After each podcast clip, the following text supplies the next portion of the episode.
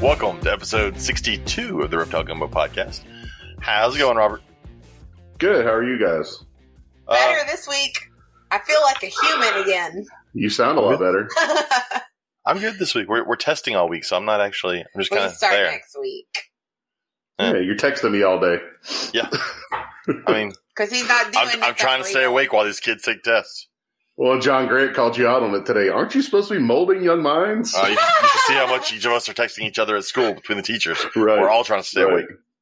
I Yeah, bet. that's true. So the really like so his testing, if he's not actually testing, he can still have his phone. So in elementary school, before you start testing, you actually have to turn in all the electronic That's because that's because elementary teachers ha- keep helping little kids cheat. You know how I know that? I don't. Because they get to high school and they don't know anything. I don't. I play by the rules. Cheating elementary and middle school teachers. Negative. Yeah, it's oh. So let's see. Since our last podcast, we had the craziest Herps Reptile show. oh my god. So let me go through real quick, and I'll, I'll do my little Herp spot, and we'll talk about the reptile show.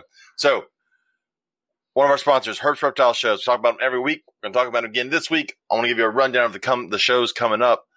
We don't have anything this weekend. Thank you, Jesus. It's been I'm so glad that I'm at home all weekend. it's been three weekends in a row. This weekend, I get to sleep in on Saturday. and it's but- supposed to rain. We're gonna get good sleep on Saturday. Uh, the next Herps, Herps Reptile show is Stafford, Texas, May 1st and 2nd. The Pueblo, Colorado show, which is May 15th and 16th, which I will not be at because that is light I years away be. from here. You will be. Robert will be there. With a, 16 hours for me each way. that's 16 too many. God. Uh, you'll be taking a, a big Do you old do truck that with you. in one day? No, we're going to leave Thursday morning and we'll drive to maybe like Childress or Amarillo, uh, which is about 10 or 11 hours, and stay the night there and then get up the next morning and drive the last six or five hours to be there in time to set up. and Pueblo historically has been a pretty good show for you. Uh, yes, it was my last show to sell everything to have to sell out Well, until ba- until Beaumont. un- until and recently. then Slidell. Slidell. And Yeah. Slidell. Uh, so was crazy. I was basically sold out by noon on Saturday. Yeah, you had one one tub rack. We'll get to that in a second. Hold on. Uh, Yeah. May twenty second, twenty third is Austin, Texas, and then uh, June fifth and sixth is Lafayette, which you weren't at the last Lafayette show. That was a really good show for everybody, which really surprised me. I did not expect Lafayette to turn out that way, and it did. And I'm so excited. The building is almost completely It has new done floors. being re. Oh, it's gonna look so gonna be good. I can't wait. Uh, and then the big one, June twelfth and thirteenth, the one hundredth Herps Reptile Show, Conroe, Texas. I feel like I'm having to mentally psych myself up for that just based off of this weekend in Slidell. Like it's going to be Slidell this weekend times five. I don't think so. I don't know. All right, so we'll No, get to Sean's- Slidell. Slidell was Sean said, and he thinks that Slidell is the biggest show ever for her. I don't doubt it. Now there are a couple things that played into that. We hadn't been to Slidell in a while because of of COVID. Slidell's usually a pretty big show, but it's kind of got bigger because I think because of that. But uh, that was a crazy show. Like like Robert, like you said, you you sold out. You brought twenty three racks to that show, and sold 26. and you sold twenty five of them uh, pretty much by noon on Saturday. And then Pretty our buddy, much. and then our buddy April bought the one one tub rack the next morning. I I worked Yep. the register up front to help that weekend, and we always play a game when we z out our registers at the end. Now our register is just for cash sale, so if you have a big credit card day, Oh, I want to interrupt you because I want to make sure everybody knows what your register total was when you left the uh, Temple show. Your your register total was six hundred and sixty six dollars. It was. It was. Uh that was on Easter Sunday. Yeah, Easter Sun- Easter Sunday it was six six six. Uh they added a dollar to my till for me.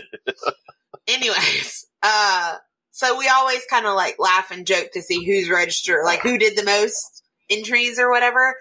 Mine was over four thousand dollars on Saturday. That's just In Saturday. cash. Wow. Yes, And and, that's- that's just cash. and that's like, just one and we had insane amount of credit cards that day, and that was just one of the three registers. Um, this was actually the first show where my register didn't have the most sales. Um, Did Lori? no, Gina did. Oh, okay. Lori does will call. I thought you were gonna say, I thought you were gonna say Lori doesn't work. And cool will calls were insane. But yeah, that show uh that was a lot of people. Good thing good thing you can't catch COVID at a reptile show. or, Gee, or I had my, I had my or so I mask heard. on. I had my mask near me. You were behind a table though, away from people. I was behind, I didn't walk around the show until Sunday morning. and when you walked around Sunday morning. I saw you with your mask. Yeah. So I was behind my table the entire time until Sunday morning. there you go. You socially distanced So, and did it But right. but Herps Conroe is the hundredth show. Uh, and there's going to be so much extra stuff there. yeah, I'm enjoying. I'm can't wait till Chris Eaton comes down and has to see what it's like to be in the South. I am excited to Yep. see him. So I'm gonna make sure I have some some vegetables and fresh game for him to eat, and fish. I'm going to get a bunch of berries, Oh, strawberries, You, you can pretty much get any and blackberries. anything that's growing outside. He hasn't eaten it. So It's to be great. And we're making s'mores the real way. yeah, Chris Eaton's never made s'mores without using a microwave. I'm like, who the, who the hell's only used a microwave? Never mind. I'm gonna, I'm gonna fix that. I'm what's take what's care sad of is he lived in the wilderness, and when he lived in Colorado, like in a nice house, like on land, like he had the opportunity. But you just said a nice house on land. Why did he need to leave that nice house on That's land? That's true. Just because you have the land doesn't mean you're camping on it. Ugh. And so, anyways, that was that was Herps. You want to give us our blurb for our other sponsor that you have pulled up? Again, our blurb for our other sponsor that has sold out two weekends in a row. That is true. Are you looking for Never, a never.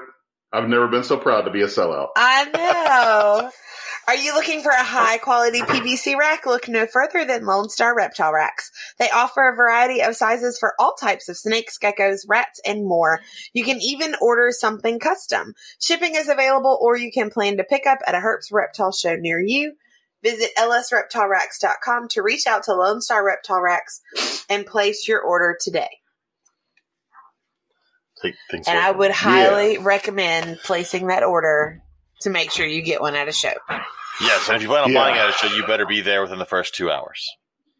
I, I could have sold four times what I sold at that show. I had someone offer me a hundred dollars to refund a customer that had bought a rack and let them buy it.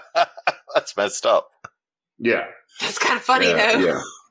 Yeah. Uh, you you did get to uh, show off your new one tub rack with the plexiglass top and lights. and Yeah. lights. I didn't see Yeah. it. I was so mad. Some guy bought the one with lights for an albino atrox. So that's going to be interesting to be able to see his rattlesnake in it. Yeah, I it's a, heard you guys and talk about him, and then I didn't get to see him in person. yeah. So they it's sold. a it's a single tub rack. You know, I guess you call it a rack, but single tub. Uh, the back half is the PVC is fine. The front half of the lid has a window, an acrylic uh, window, so you can see Mhm. in on your animal. And then there are LED lights that you can turn on. So it's more of a, it's less of a a rack and more of an enclosure. You can see in it. You can see your animal. It just happens to be in a tub, Yep. and it's a, And it's a, cr- a crystal clear tub too. Douglas Ray White bought the other one. And Yes, he uh, he was going to put that new pine snake that he got, Applegate or Apple something. I don't remember. Something he'd been looking for forever that he finally got this weekend. He was going to put in it for a while until it gets too big for it. So that should We- be interesting. Will you have some of those at Stafford? Oh yeah, I'm going to bring like four of them to Stafford. And then also on, on your on your little blurb, blurb when it says other dubia roaches, Yes. that rack. Yeah, I saw someone con- ask you again about it online about your dubia Mhm. roach rack. So, Yep. and then we have a new sponsor, and I'm very very happy to to mention our new Yeah, sponsor. I got to get a blurb for him. You do. Because we spent uh, most of Saturday hung out at our table. Saturday we spent Saturday with them. It is the Ruas. he just and- messaged me. That's funny. Like as soon as you said his name, I got a message from him. That's how funny. Amanda and Dallas Rua, who are opening up their new pet shop, Wiregrass Exotics in Ozark. they came to the show and picked up a bunch of animals for their new shop, and we talked about their new shop. Uh, it's it's gonna be really cool. They're gonna have a hot room, so they're Yeah. they've got a, a glass door and a big window on the wall there. You can see into it, and they said they would do individualized tours of the hot room, and so that I actually picked up a couple of copperheads this weekend. hmm So that's going to be an awesome, an awesome pet store once they get that set up there in Ozark. Anybody in that whole area, Dothan, Troy, Montgomery, that whole part, or anywhere in Alabama, if you want to take a trip, once they're open up in That sounded like a country band, Dothan, Troy, Montgomery. Dothan, Troy, Montgomery. I mean, Um, wouldn't doubt it from that, that. area. yeah, I'll go visit that to see their store. I think that'll be cool. I do want. They said they're going to be open this summer, so we're going to take A, I think we'll take a little road, trip. Road trip. Yeah. They also are part of the reason that Robert sold out. They, they showed up and like, hey, we're going to buy half of Robert's stuff, a third of Robert's stuff. They bought, they bought five of them. They ruined it for everybody this weekend. Yeah. So, but thanks to thanks to their generosity, we're gonna have some pretty cool stuff coming up on the podcast. I'm I'm working on uh, a new piece of equipment that's gonna make our podcast a little more professional. So, I mean, It's awesome. still won't be that professional as the three of us, but it'll sound better, and I'll get fun little sounds and noises while Rachel cleans stuff in the background. No, she's getting ice. I said it's ice. I can hear it. It's ice. She's like trying to be as quiet as she can too. Not even close. it's ice. I don't Yeah. think anybody who tries to be quiet with ice has ever actually succeeded. Yeah, especially not when you're putting it in a metal cup. Yes. with with wine. Bite. No, no wine tonight. Oh, no just wine. water. The night's not over yet. The night's not over yet. We did find They're out in uh in Beaumont you can fit an entire bottle of wine in Katie's cup. I feel yeah. like I feel like this is turning into judgment. It's not judgment. I'm just saying, in think case, in case anybody's ever wondering, those big like 32 ounce tumblers can fit an entire bottle of wine A giant Yeti cup. Yeah. With, Yep. with some with some ice. Just don't fill it all the way with ice. Yeah. Leave a little room. All right, so let's go ahead and get to our guest. True wine people are now like cringing because they're like, "Oh my god, she put ice, Ice. in her wine." Ah. I like it cold. I can't. But So let's get to our guest. Our guest, who's laughing at me? I'm, I'm not not surprised. Our guest has been on the podcast one, two, three. This is the fourth time. We tried to line it up. I, I made a comment on like our 20th episode. I have them on every 20 episodes and stuff came up, but we're close. We're only two episodes past. there you go. But our guest is Joe Phelan. From Port City Pet. Woo! Hey, thanks for having me again. Absolutely, It haven't- feels like it's been longer than the last time. I Why know. it does. I feel like I have not talked to you in forever. Yeah. My, my, my like original little group of reptile friends. We, did- we did get to see April this weekend. She came down That was fun. and she sold a bunch. She sold pretty good. She sold a couple of bloods, I think, mm-hmm. and a little gecko, one of those barking geckos that she has. it didn't come home with me. I was sad. You don't and she sold her beak snakes. Oh, that's right. She sold the beak snakes. Ah, that almost killed her on camera. yes. She was happy to get rid of the beak snakes. Those went quick. Someone bought those like before the show even opened on Saturday. Yeah, She tried to give them to me. I'm like, no. It's like, no, I watched those things bite you. She's like, just buy me dinner tonight. You can have them. No, she didn't say that, but it was almost like that. I think everyone's had those snakes in their collection that, like, you know, they're cool for a few months, and then by the end of like year one of keeping them, you're like, somebody, please, like, take you're just, yeah, I feel like that's how you felt after the hog nose with the way it pooped. Hundred percent. yeah. I was like, this hog nose would be great, and then it shit, and I said, this hog nose is not great. My whole house smelled like that for like two days. It was I'll tell you right absolutely horrific. My carpet python shit the other day, and I didn't know it until I looked in the cage. Hog nose shit in a tub. I could smell it when I'd enter my house. yeah, Well, I think that's like uh, with any other, say, a human. You know, the way it comes out and it looks, the stool is pretty important. And I think if we were to look at a hognose and be like, we're probably feeding it the wrong thing. Like mine was always runny, disgusting, like smelled like it's I don't even know. It smells Yeah, like it's bad. death. Like something was just rotting in its gut Yes. for weeks. Yeah, it was nasty it was a worse smell than like coming home to finding a Nope, frozen. nope, nope, no, it's don't it no, a- I thought it's not worse than a dead rat. No. No. I mean, it's bad, but I mean, and it's funny because all snake people know exactly what dead rat smells like. The instant you smell it. Oh yeah, and it's one of those things like, oh fuck, now I gotta go find it. I had Go it in a, find it. I found it. I, I walked into a building one time at a school and could smell that, and I was like, "Oh!" Yeah, And it's all, one of the teachers was like, "We're not really sure what that is." I'm like, "I can tell you exactly what it is." That, that one's always interesting when you go somewhere like not snake related. and You can smell dead rats. You're like, there's a dead rat around here somewhere. And then Yep. they look at you like you're crazy because you are aware have- of what that smell is. One of our female ball pythons that were growing up, if you give her a rat that's just a little bit too big, she will kill it and drag it back on top of her heat and not eat it. Ugh. And she'll be like laying on it. So you're like, okay, good. It's not there. You'll look in the tub. And, and then like the next day or so, you'll walk in the snake room and you're like, fuck. And you go straight to her and open her up. sure enough. she hides it from you. That's funny. I've had some some sambos do that. They'll grab it, drag it back, they'll wrap it up. You're like, all right, we're good. And then you're just like, Yeah. nah, this week I wasn't eating. I'm just kidding. Yeah. How one of my funny. female sambos will do that too. She'll grab it, wrap it up, and not eat it. Ugh. And it's always a pain because like they'll bring it down into the aspen and like hide it. Mhm. Like, that's why I said at one point I started ordering just black mice, just so they were easier to see in the aspen when they wouldn't eat I them. remember when you did that. Yeah. Yeah. Yeah. Because white Yeah, mice then you have to- sometimes are harder to see. When they do that, you got to change the whole thing out. yes, 'Cause that's, you're never getting that smell up. that smell soaks into the into the wood. Mm-hmm. Dead? Yes. So Sorry. Rachel sorting rats right there to go upstairs. And speaking of dead rats, there was one in the tub. uh, is it still fresh enough to feed out? Because you could do that. Yeah, yeah, they're, they're fine. You can still feed it. So Huh? Joe, what is, Joe? What have you been up to lately? Since I haven't talked to you in like it feels like a year. Yeah, yeah. I mean, right now I'm just feeding some colubrids up and getting ready for breeding season. Um, a lot less breeding this year than say in like the last few years. I look forward to honestly not having uh, hundreds of babies. So yeah, it's kind of it's one of those. Uh, I don't know. Collections oftentimes wax and wane. Yeah, Um, would this be a waning? Is is waning when it gets smaller? It is a waning year. Shit. Yes. So uh, One more yeah. thing. that's where we're at. have you got any projects where you're like this is something I've been wanting to do for a while and you're finally getting to do it this year?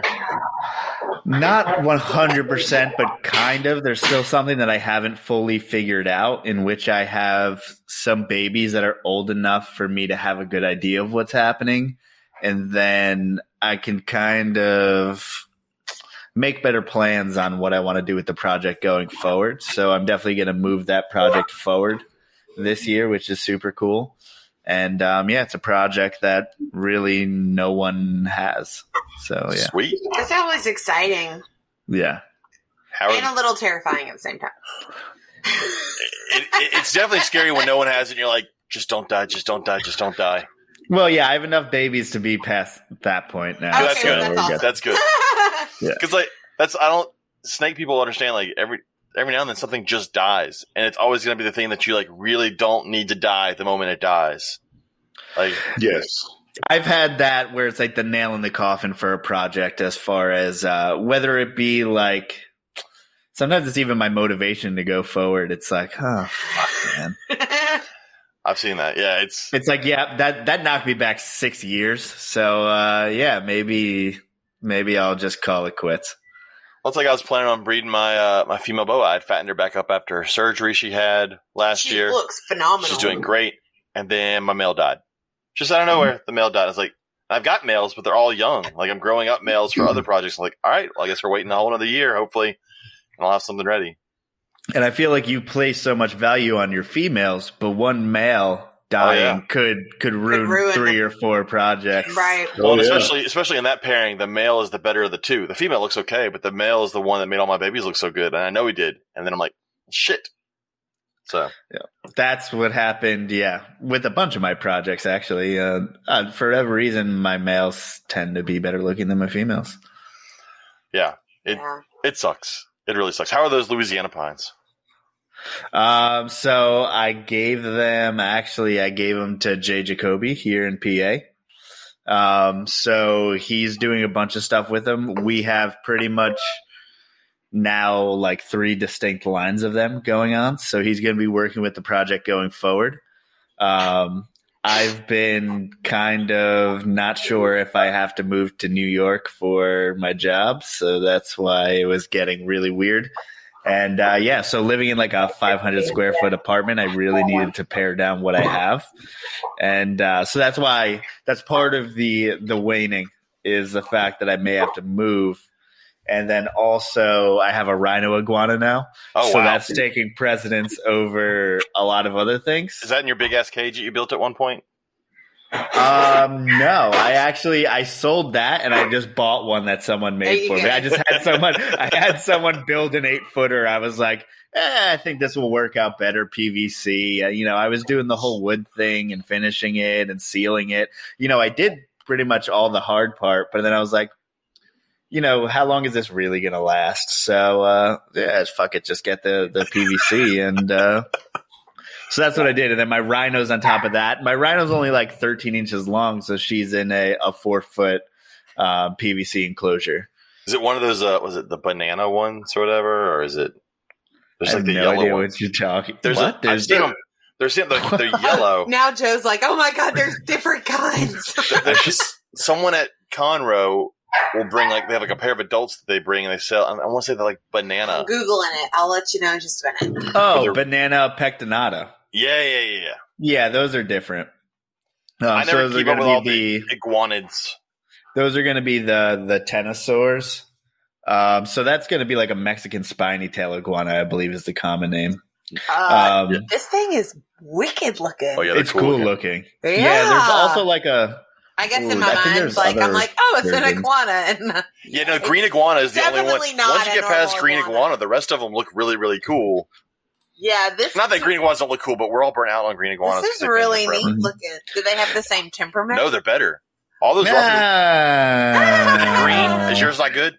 So so the, the like the spiny tails can be very very skittish. I think you would have a very similar with a pectinata. You would have a very similar experience with like a green iguana, especially when you're talking about males and stuff like that. Like they can definitely tame down, but they can also definitely not tame down. It's uh it's a risk you're willing to take. It's not going to be like somewhere in Louisiana having it outside. Probably like eight months of the year, you could have it outside there. It would be a great pet in Louisiana, especially if it ends up being an asshole. Then you can just let it do its thing out there, and also you can have an enclosure big enough to where you can sit in it yourself.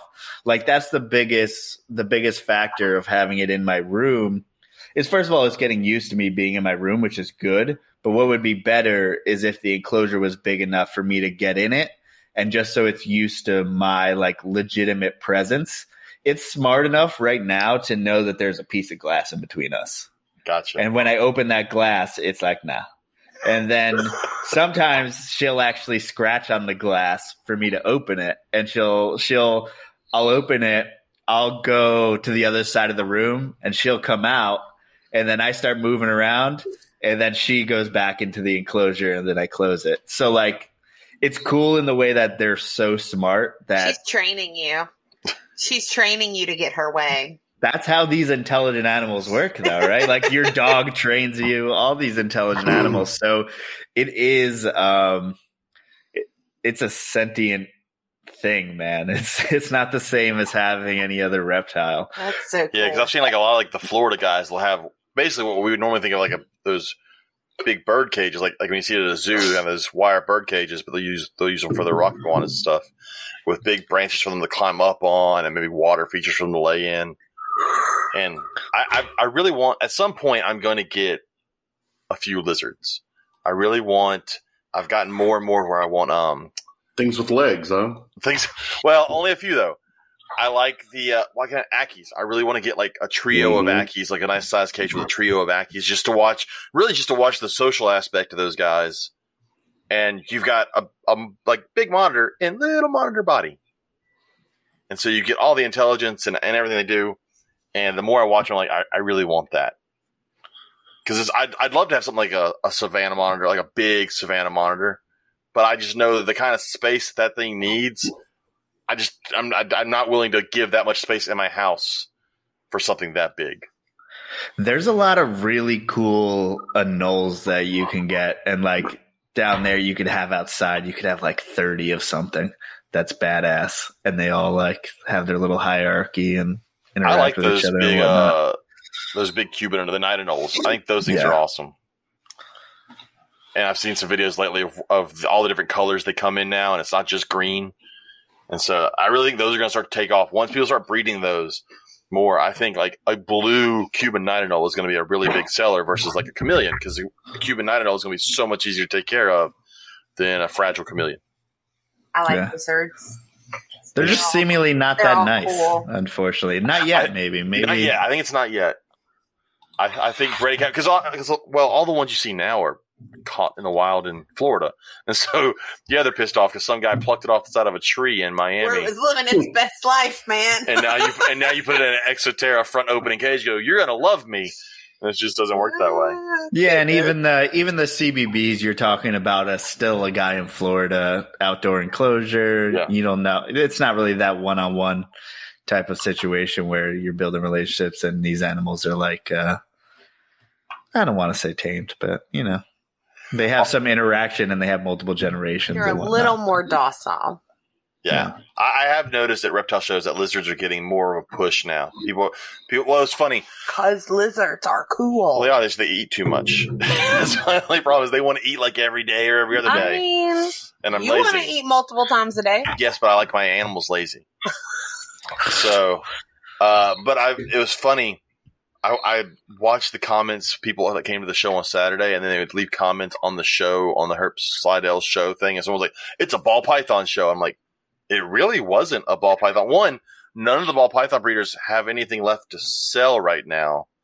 So they weren't there. And I was like, and someone was pissed off because there were almost no bearded dragons. And I was like, so you wanted a whole show full of bearded dragons? And they basically said There were yes. a ton of bearded dragons. They all They should have been there Saturday. like ten years ago. Where the fuck were they? Well, and they, they, dragons they weren't a everywhere. certain they weren't a certain bearded dragon morph, and I'm like, well, that doesn't make it a ball python show because your one expensive bearded dragon morph isn't at this show, Right. and also it depends on what idiot. season it is.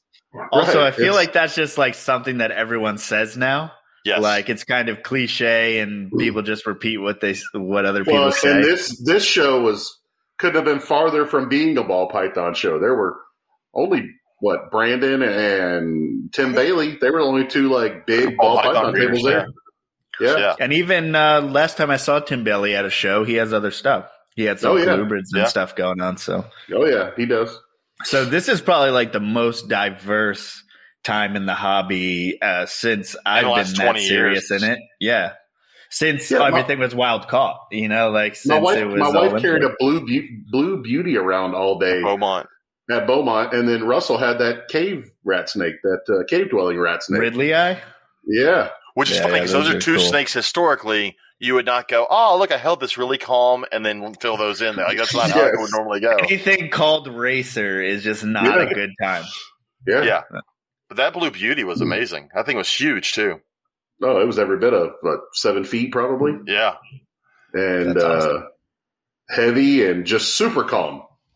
Well, and it's one of those snakes. A lot of those big colubrids are those snakes where, like, if you look at the first third and the last third of their body, you would never assume it's the same snake. Yeah, And that, and that was definitely one of them. Like, that pattern is so different. Well, and it kills me when someone calls it a ball python show. I'm like, you should have been around in like 2008. Those, those were all Those ball python, ball shows. python shows. right. Those were like you can enjoy watching about a quarter of the show, and the rest of it's going to be ball pythons. It's Right. also all anyone wanted too, though. So it's Yeah. like, and then all of a sudden people want other things, and all of a sudden shows are all diverse. It's just kind of uh, it's the, the market, which is unfortunate. We like to think that uh, everyone's doing what they love, but that's just not that's not what's happening. People are just adjusting to what people want, and now people want diversity, so there's more diversity. So keep on wanting diversity; there'll be diversity. Well, it's funny now pricing on stuff because I saw Emperor Scorpions for like two hundred dollars this past weekend. Like that's Wow. insane. They used to be almost nothing, but the problem is you can't import them anymore. You know, Yep. and so when you if when you're in the hobby long enough, you see things that were super cheap twenty years ago that now you're like, holy shit! And someone's gonna pay for it. Someone's gonna pay for it Mexican now. black king I snakes. was just about to. Nah, I know. I wasn't gonna bring it up. Thanks a lot, Robert. I had to Uh, be I'm Katie to it. I'm not harping Well, on it. I had Just saying. I add Dumerils to that whole list of things that Oh, is yeah. just crazy now. Yeah. Uh, I'm really Rainbow hoping, boas. I'm really hoping that rainbow boa over there is pregnant because I really like the prices they're at now because they're not 125 dollars anymore. Yep. So Thank you, uh, pet tubers. yeah, All this Right. stuff. That's honestly why we have diversity is because pet tubers like needed more content, so they just bought random shit that they probably couldn't couldn't The only- keep. But the then you again, like you it got don't ever see it again. And when a pet tuber Yeah, shows it you never see it again.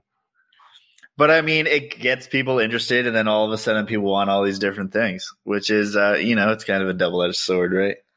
Yeah, that's why everybody wants. Welcome to the reptile hobby. It's really one big double edged sword. Pretty much. I uh, oh, I am. I think tomorrow. I haven't told Katie I'm going. Tomorrow I'm going to get my uh, new Louisiana pine snake. And what time are you Oh, you doing are. this? I, I'm probably going to be doing it when I need to be doing something else. Yeah, But I'll, because it's Thursday. yeah, yeah, I'm still going to get a pine snake. We'll figure it out. Pine, snake, pine snake take precedence. So that means you're going to cut the grass when you get out of school Oh, no, tomorrow. I can't cut the grass. You know I can't cut the grass. That'd be well, bad. then you've got to take our kid to dance. You know what? Our kid can walk. She can hitchhike. She's old enough. No, sir. She knows what creepy Unacceptable. people look like. She'll be good. You better be texting mom. better be texting my dad later. and Be Anyway. like, hey.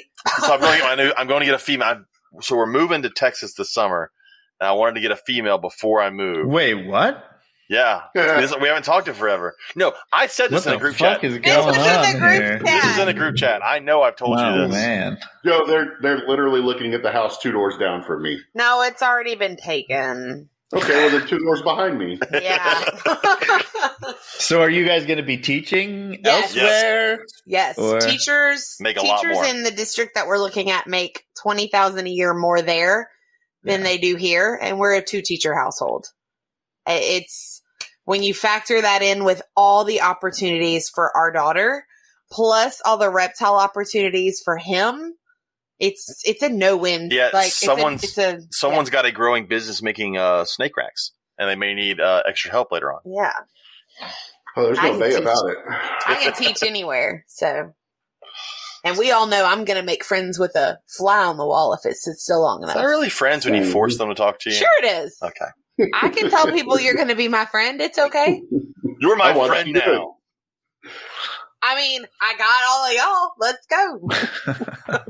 Yeah, but but there's an added bonus for me that I get more than just friendship.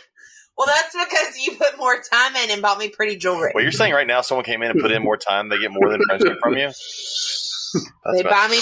They buy me better jewelry than you did. Maybe. Well, shit, I'm poor. I got to work.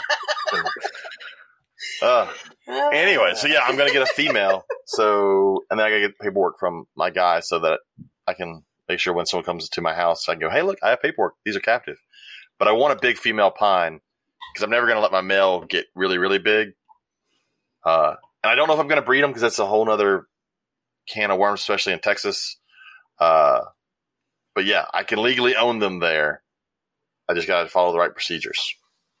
Yeah, yeah. Mine was like uh, about the the size of a wine bottle as far as thickness, and I was like, oh, Yes, that's super cool. It it didn't seem that big until like he was puffing up, and then uh, getting super skinny, and then super fucking wide. Um, so cool though. So I'm, I'm hoping that my female is as calm as our male. We will see. Uh, I'm going to go get it tomorrow. Yeah, you're the only person uh, who has that experience with them because I literally just had someone message me the other day, like, "Hey, you want these?" Uh, my patience is about through with them. It's like, yeah, I'm just, I, th- I honestly think I just, I held my mail like so much when I got him I because I, don't was think so he had happy. a choice but to tolerate He was gonna you have to be nice. deal with you because he was like, "This human, this human is touching me again." welcome to the world of reptiles again. Yeah, that's pretty much just Right. tolerance, general mm-hmm. tolerance. Like, and he's super calm unless he's probably the most food aggressive snake I have though. Oh yeah, Like my, my sambos hmm. will s- strike quickly at food, but the pine snake, if he knows there's food and you open the tub, he's coming out for food, and he's going to grab whatever's the closest thing to him. Yeah, some of mine were that that experience in which they were just ready to go, and then even some of my nicest ones because those ones were the ones that weren't shy. some of them were so shy that even if you opened the tub, it would be a little bit reclusive. I'd have I would throw every now and then I'll feed him one big meal, but a lot of times I'll feed him like four mice.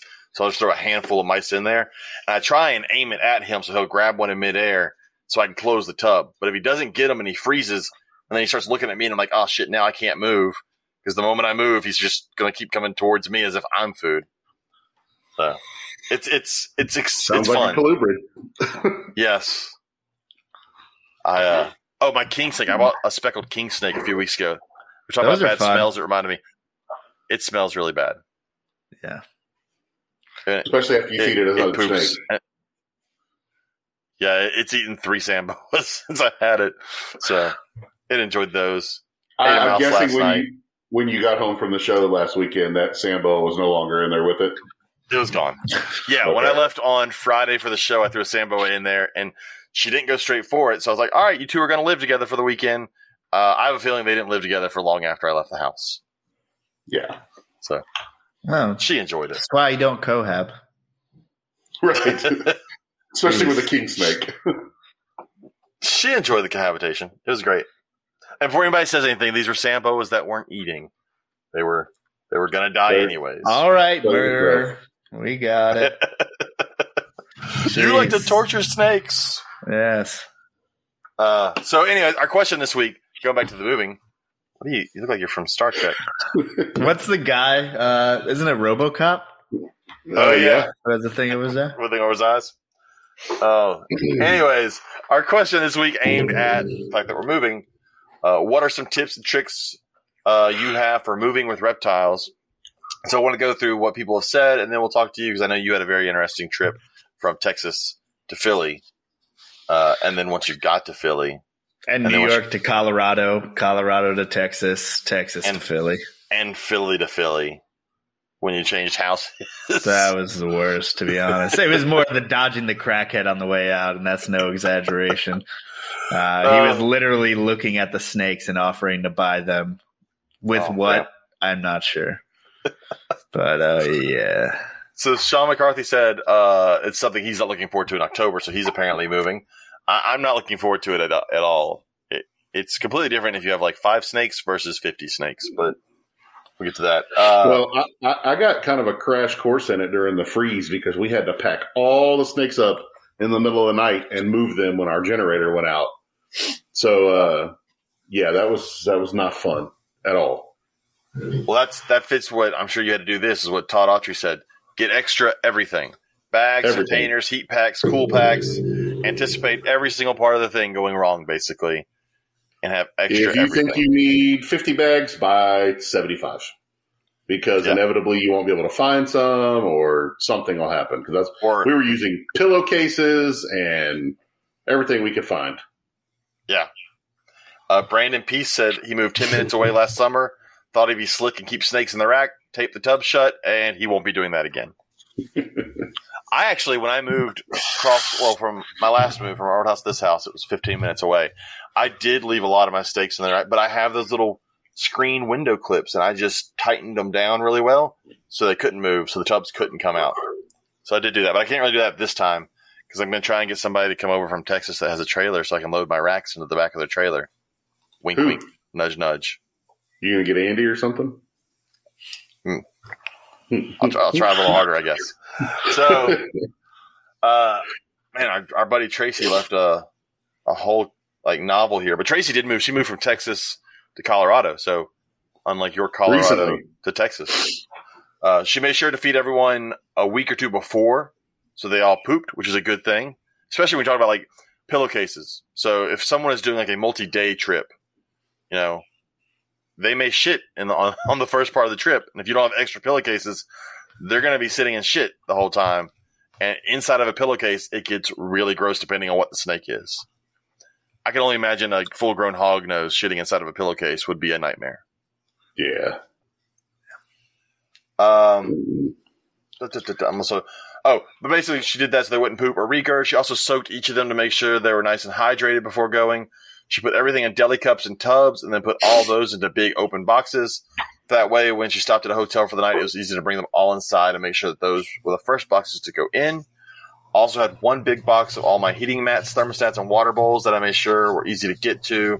They all rode in the back seat of the truck so I could get keep the truck warm for them. I'll be doing the same this time, uh, but now I have made the drive so many times I won't have to stop for the night. Yeah, she's moving back to Texas, so now she gets to do it all over again. Uh, but yeah, it's it's interesting. When when I moved here from Alabama, I had less snakes, but I still had quite a bit.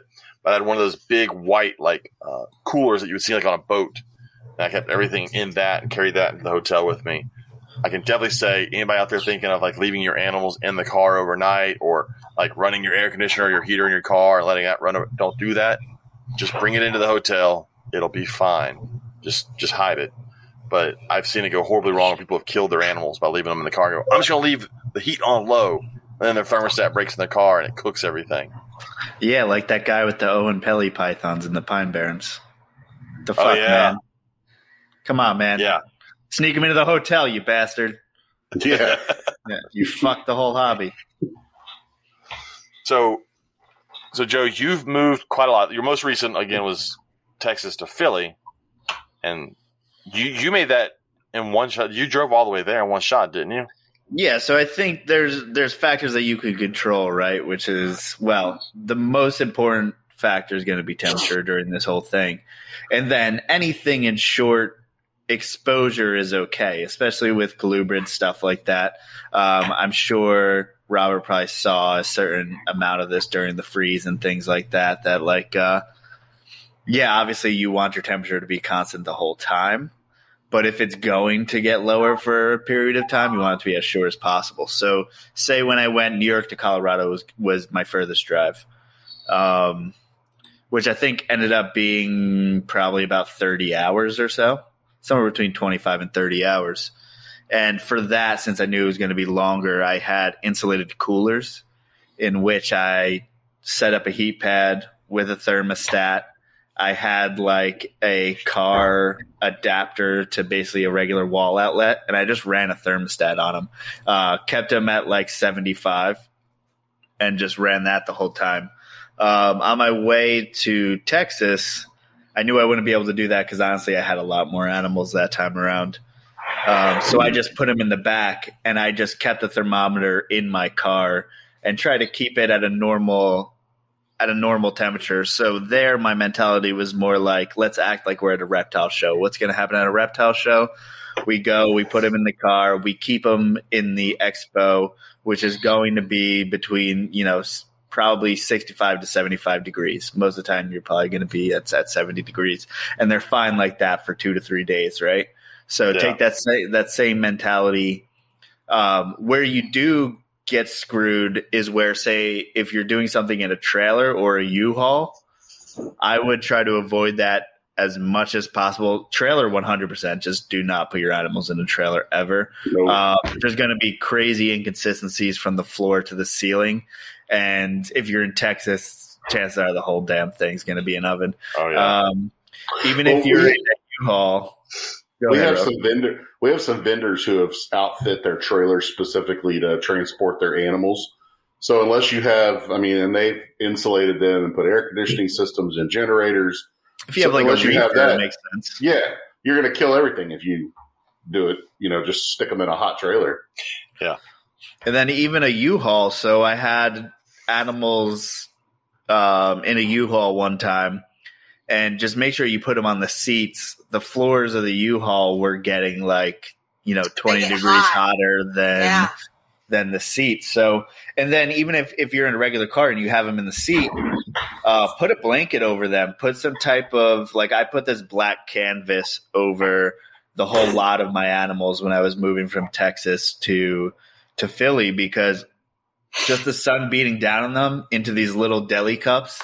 It will fry your animals. I mean, it's basically like an ant under a magnifying glass. Yeah. glass. Well, and if you think so- about it, when you're driving down the interstate on vacation, if the sun is on your side of the car, your arm gets hot in the window. Mhm. So imagine that magnified inside. Well, and most of us have seen the the person at a reptile show who bought a corn snake and then comes back two hours later and it's dead and hot in a deli cup. They go, "My snake died." Well, you put it in your windshield and like, Or a sulcata tortoise, like we had at one of the shows recently. Yeah, And I didn't even know that those could die. It's Yeah. incredible. If They you set cooked it. them on your dash when it's in the 90s and go back into the show, yeah, they're pretty much done. That's what people like. People don't understand when they go to a reptile show. You, if you're going there with the with the intention, or it doesn't matter. If you go there and you buy an animal, from that point on, the rest of your day schedule has changed. You now have to do everything with that animal. Now you can do what many of us do and make sure that you're with someone who has a big purse. Because or have can take it the into a- vendor hold it, which everyone would Well, do yeah, because if you you're just not- gave them money.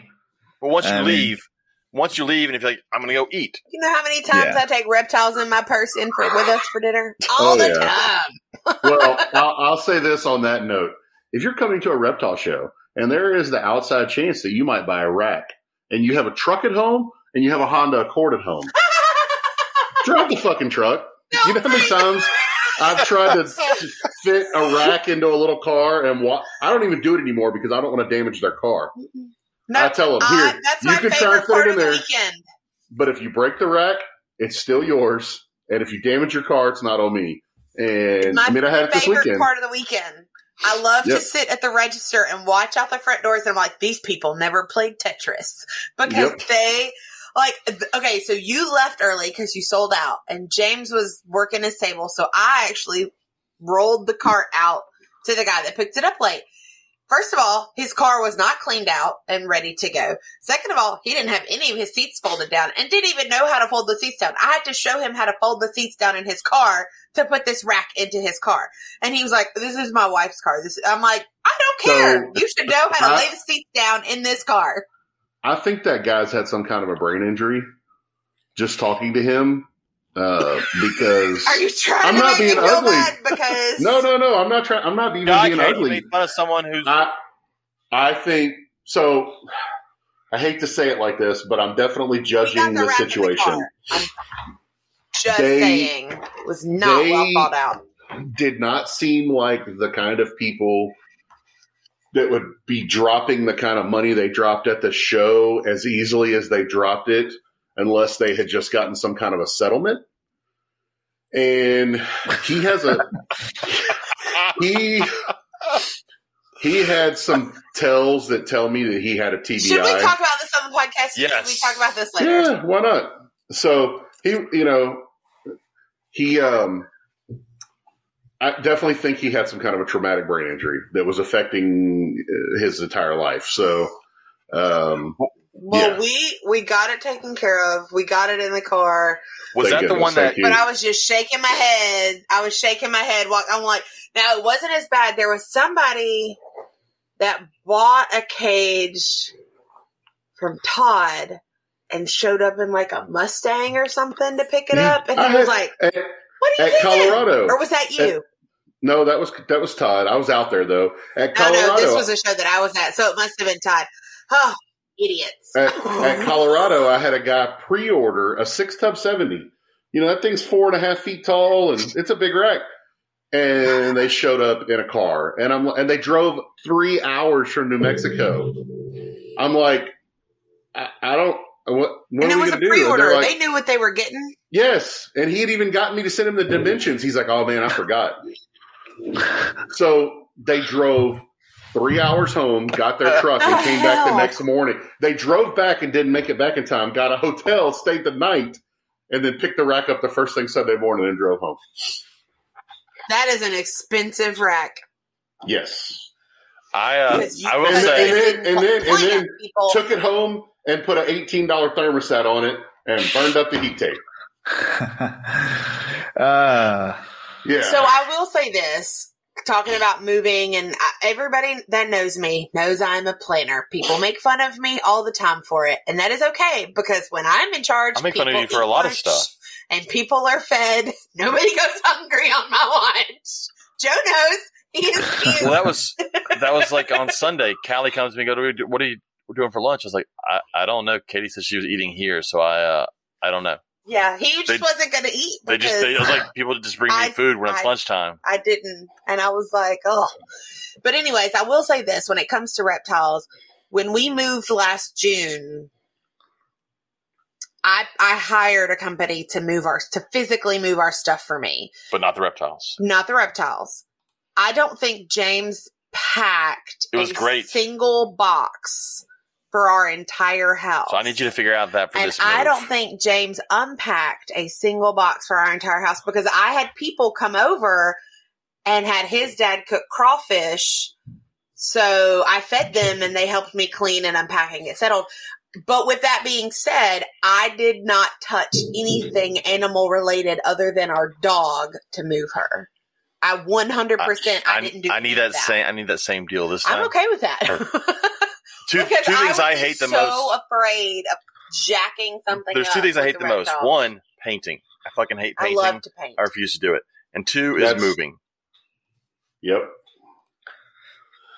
Yeah, I But used to. I will say that is 100% his responsibility, and he does it beautifully. And I grew up in a house where it's like we fix everything, we do everything, we mow the lawn, we do this and that, and now, now that like if I can have the money, like yeah, someone can paint this bitch, uh, or like do that kind of fix. Uh, someone could work on the boiler. I know my dad knows how to fix it, but I'm not gonna have the old man come over and then I gotta help him and shit. Yep. Um, yeah, no, So I grew up on a farm, man. We fixed everything. I and I'll still fix a few things now, but I can't tell you the last time I mowed grass. Or uh, and I I was thinking the other tomorrow. day, It's supposed to rain Friday and Saturday. I was driving the other day, and you know how you'll be driving, you know, for long periods by yourself, and you get kind of introspective and think about things. I was like, I may have mowed grass for the last time in my life.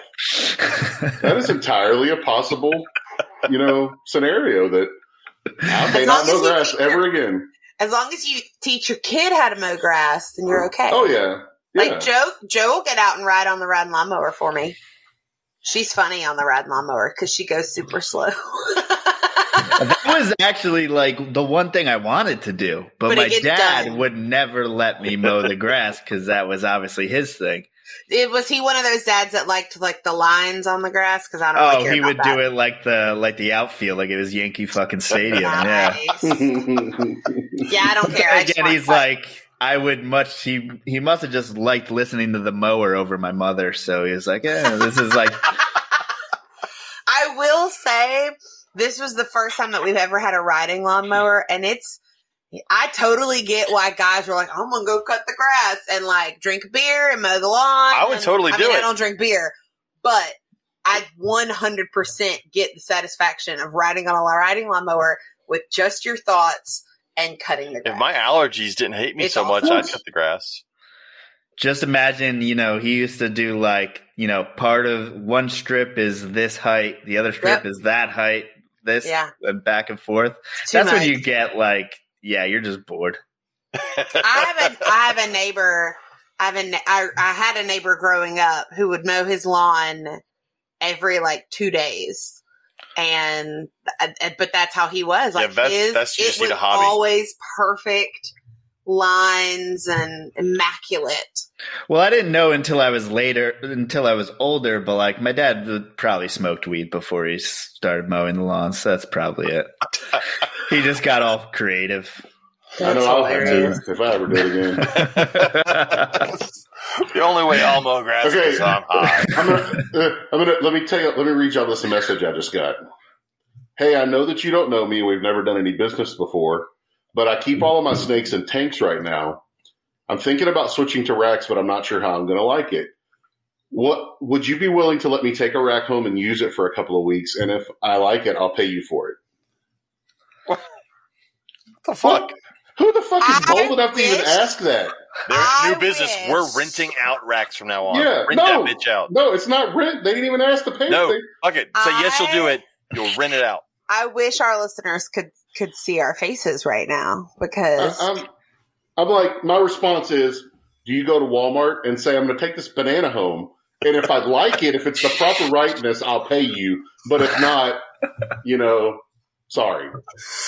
I'm telling you, don't tell them we'll rent it hundred dollars a week, oh my gosh.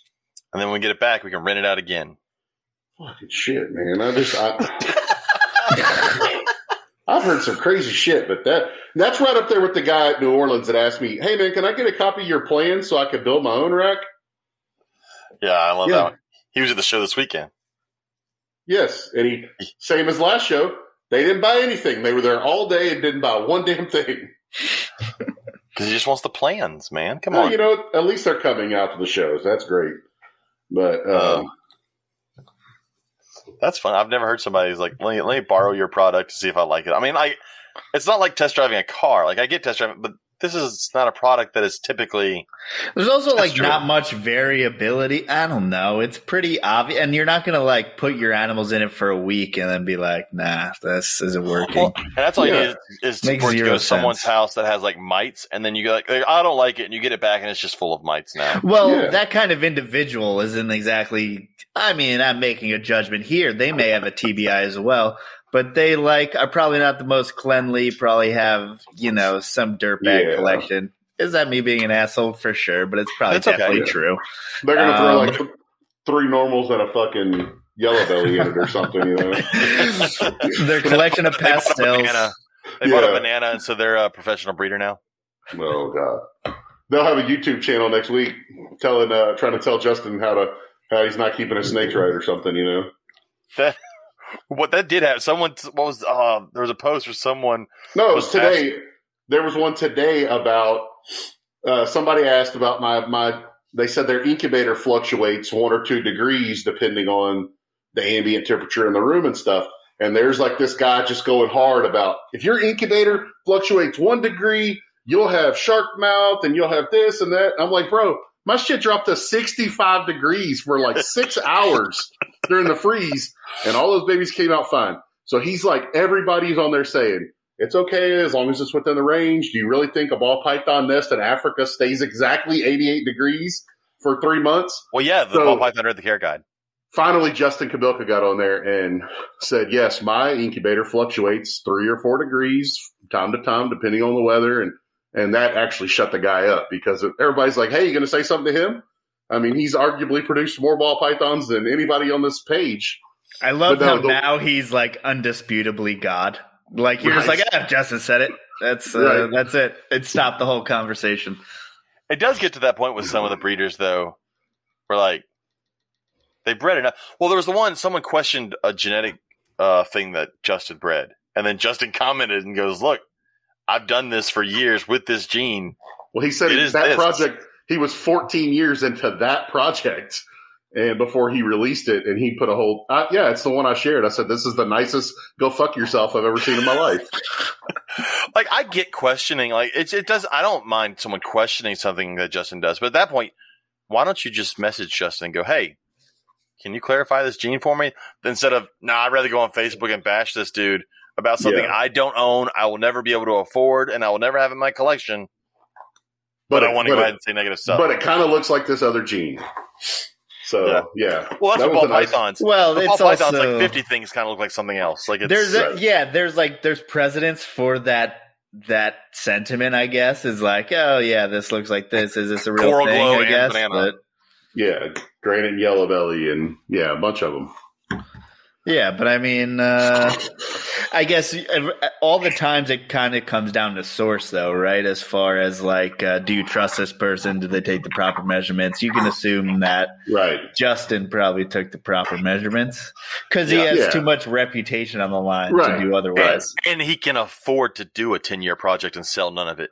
The people Right. who do those one-off projects that aren't real are all blowjobs. They're never like real, you yeah, know, if someone, if someone, here's the key: if someone is breeding something and it's the first of what, first time ever, and they're selling off a bulk of those babies, don't trust that person. Because if you've got a true first of whatever, most people, most good breeders, don't sell shit from that. Right. They'll hold back a whole thing and go, "All right, we're going to try it again," and they'll do it until they got enough to sell, and they go, "All right, now it's now I'm ready to go." Yeah. well, especially if it's there's. kind of it's kind of an Joe. interesting way as far as um, what the ball python folks do as far as building up. They pretty much build up an army of those and slowly leak them out, and Yes. then they control the market and stuff like that. And it's like, uh, I don't know. I think it's good in, in in the right person's hands, and it's terrible in the wrong person's hands. yeah, Like there were plenty of projects where they just they get dumped after a certain amount of time, and then you're looking like at the something. banana. Yeah, Yeah. Oh, snake Hides breed. even. I would but- say it. Yeah, I mean, if you look at the way Peter Kahl ran uh, the product in the beginning, I mean, it kept honestly that was run pretty good, and then Yeah, um, still doing pretty well. And then he built it up to where he can wholesale pies and stuff like that. Like that's the way you do it. You go, you sell something for twenty five thousand dollars, and then you do that for a few years, and it slowly drops down, and then eventually. At the same time, you're building up your army of them, and then when they're five hundred dollars, you can just start wholesaling them for two fifty all fucking day. that's right. You get thousand of them for two fifty, like Right. thousands and thousands of them for two fifty. Because you have Um, enough holdbacks now where you create more than anybody. Yeah, and they don't cost any more to produce than any of the other snakes. You know what's crazy, man? I was listening to Mike Wilbanks on Snakes and the Fat Man a couple of weeks ago, and I still can't wrap my head around that they're going to produce thirty thousand clutches, three I'm about thousand to grow clutches, up, man. three three thousand clutches, Oh, okay. three thousand clutches. But still, three thousand clutches at say five eggs apiece. It's fifteen thousand babies. and that's being Yeah. conservative.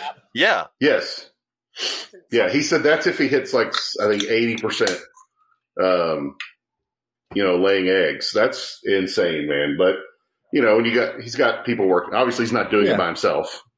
But man, that's just uh, that's, I can't imagine how many rats he goes through a month. Yeah, you got to think of uh, the nut he's got to crack every single month is just Mhm. you know the utilities, the um, housing of the animals, the facilities, the employees, the food. It gives me hives just thinking about it. The the Right. amount of balls you have to have to just be like, oh yeah, I'll definitely produce enough to just keep going year after year. Yes. It's just astonishing. and he's been doing it, you know, for years. So, uh, yeah, I mean, just I think about like you said, the nut that I have to crack every month just to keep my little business going. I could not imagine feeding that many. I mean, so if he's going to produce three thousand clutches, that means he's probably got five to six thousand females, and what seventy five percent as many males, maybe fifty percent as many males. Uh, just and then his whole back and, and then holdbacks. Yeah, that he's growing out, and yeah, there's probably ten thousand animals in that building. But yeah, he's gonna have, to have someone. He's gonna have someone who cleans cages of just like breeder males and just the females, Right. just the Right. holdbacks, just like it's so many people. That's it's crazy. And what's crazy is you. I would have thought 15, 20 years ago that that just wasn't feasible. Right. you mean like the market? I mean that there's Oh, a the- market for the- them, or The market for that the, to be able to do it on that scale and the market. Now, granted, he's producing 15, 20, 30,000 snakes a year. A lot of those are normal looking hets or lower end stuff that he's wholesaling off to PetSmart, Petco, that kind of stuff. Well, that that's how you crack that nut. Is that Yeah. you have those animals that you consistently wholesale for the same price that you can depend on year after year to Yeah, get that- you this and that. And Those will pay the bills. yes, And then that $5,000 snake will buy you a new car. You know, a That's handful of those will get you a new car. yeah, So- and just what astonishes astonishes me is that at that point when you have that many animals, you've got to have controls, analytics, a database in which you are. I mean, they're widgets at that point, and you are controlling this to such an aspect that it's like it must be unbelievable the way you need to keep track of these animals, or else you'd be totally fucked. And I'm guess, I mean, I would assume he knows everything he's got. I mean, it's a lot to know, but it, Yeah, to but it's got to be in a database or in spreadsheets Oh, yeah. and all that stuff, like a huge database. I mean, I would imagine he takes you know hours to walk through racks just to look at look at stuff that he has, keep his keep going. Same as I'm sure Justin. Uh, Justin's not doing it on that level, but he's still doing it on pretty close. I mean, he's still producing a shit ton. Uh, but to be able to make sure that you're still producing the right stuff and that quality, I mean, quality control at that point is just so hard. Yeah, and I think um, Justin's probably in a different different market though, right? As far as I'm sure Wilbanks is doing a lot of wholesale. Justin is doing probably the majority high end collector Yes. type breeder stuff. He Um, talked so- about that on that podcast that he's more of the the paycheck snakes, the you know those under five hundred dollar snakes, but he's also doing some of the higher end stuff, but not like Justin is, where he's trying to make new genes and And then You when know, you're at like that. Justin's level, you can't get too big. You can't get to Mike Wilbanks size because either the market doesn't doesn't want that, or you devalue your animals by producing Right. too much. Yeah. Well, he Um, does a good it's job kind of, of a sweet producing. spot.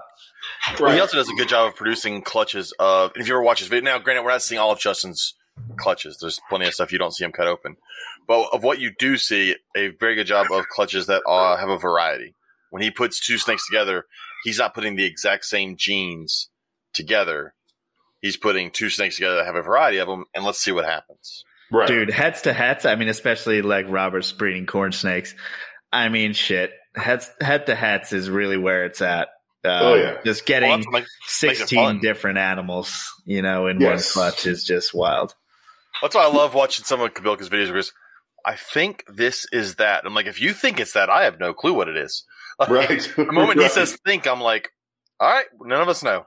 Well, I remember listening to Joe talk on his podcast a few times about how there's no such thing as a corn snake without a head anymore. Yeah. And that didn't really mean anything to me because I wasn't into corn snakes. But now that we've gotten into corn snakes, I'm like, did I buy some of this shit that's got like four heads? And then the one I'm you know compared of. to has like four Mhm. other heads, you know, Mhm. or uh, yeah, that you know of. So That's why I like to tell folks when they deal with sand boas, it's probably het anery.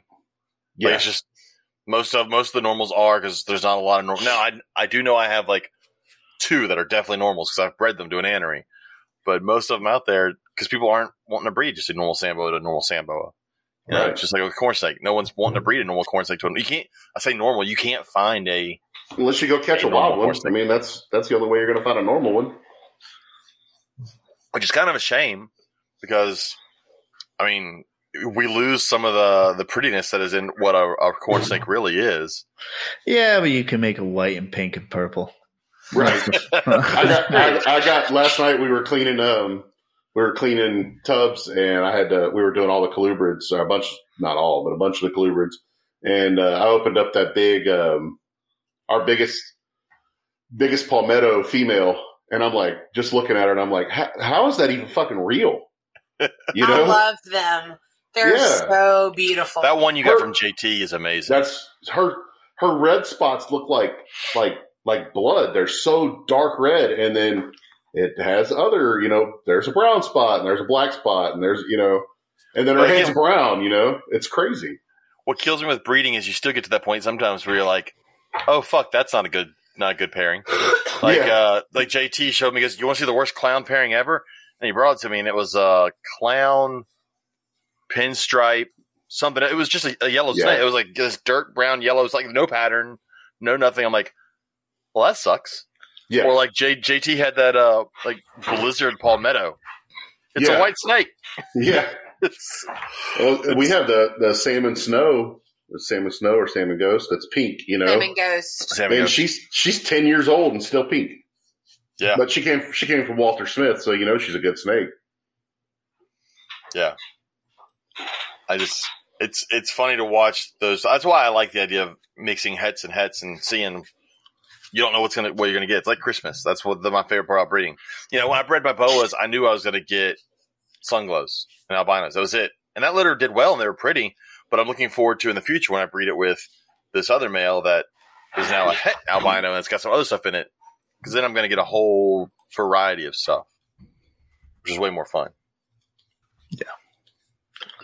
So, uh, oh, I just wanted. there's a new podcast out. Not that I'm, I'm, I'm so behind. I don't listen to any podcasts anymore. I, I've got to start listening You to know, them. you know how you could start listening to podcasts more? What? If you were to drive on Herp show trips. Just gonna throw that out there as you were. Does I he can't sleep? I can't help it. Cars texts make me me the whole tired. time. Oh man. Ca- cars make I didn't tired. drive the way to Slidell, and I may or may not have texted Robert that if he asked me to drive, we were going to be finding a new host Yeah, because he would have been walking. I drove the whole way to Slidell. you drove the whole way there. You drove for 45 minutes on the way home and then looked at me and goes, I'm going to need you to drive. And I drove the rest of the way. Did you not offer to drive before we got in the car? I did. then don't But offer if you you don't want to turned do me it. down. But then you turn down. No backseat. Because I was like, because I know she's like she wants me to drive, so I'm gonna do it. And then I get in the car And, and it- can't. and I can't. I, I get Can't. tired. Like I can't car rides ever since I was a kid. I just pass Well, out. how How late did you stay up Saturday night after I went to bed? I was wasn't in up bed that late. I was in bed by midnight. Yeah. oh yeah, we were. It was a record. Yeah, somebody gave me somebody somebody named my wife just came up behind me and put this little gummy in my mouth and said, "Here, eat this." Well, the And- moment she gave it to you, I was next- like, all right, well, we got Robert for 30 minutes. yeah, yeah, and then I was like, "How many milligrams is that?" And they were like 150, and I was like, "Well, I'm fucking going to bed because I may not make it." Either Wow. bed or to a different galaxy. Not really Right. sure. right. Don't worry, Robert. Y- What you ate is still not the worst I've seen somebody eat. And then I- do it three days in a row. Yeah, Uh, I sat there for 15 minutes and my fingertips started getting numb, and I was like, "Okay, it's gonna be my whole body in five more minutes. I'm out." I saw a man almost die. I, I I saw a man tattoo someone and not remember it. and then throw up and pass out wow. almost I also- immediately after. I also saw a smaller man who may or may not be on this podcast laugh his ass off for no fucking reason. Goodness, I was not there for the latter of the two.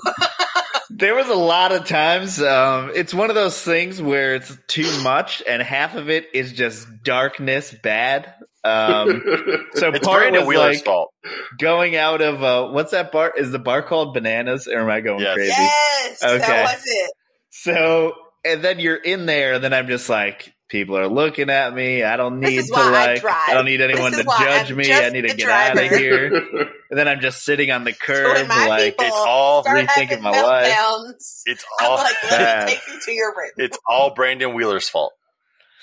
Uh, Well, yes, that's a fact. But I mean, yeah, no, yeah. I thought Yeah, I was I- I- responsible, but there was no being responsible with that at all. Well, I, I get it the first time. Just a nibble. I, I may I may understand it the second time. The third time, you still take the same thing and try to hope for different results. Seems weird. Yeah, I mean,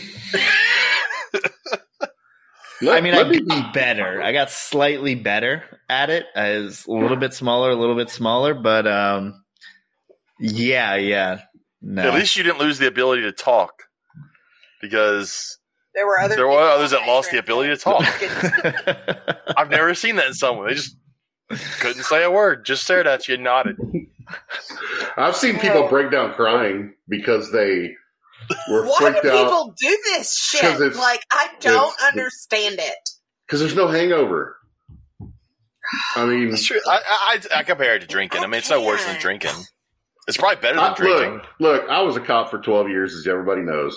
I never went on a call where somebody said, "Man, I smoked some weed and then whooped my wife's ass." Never once.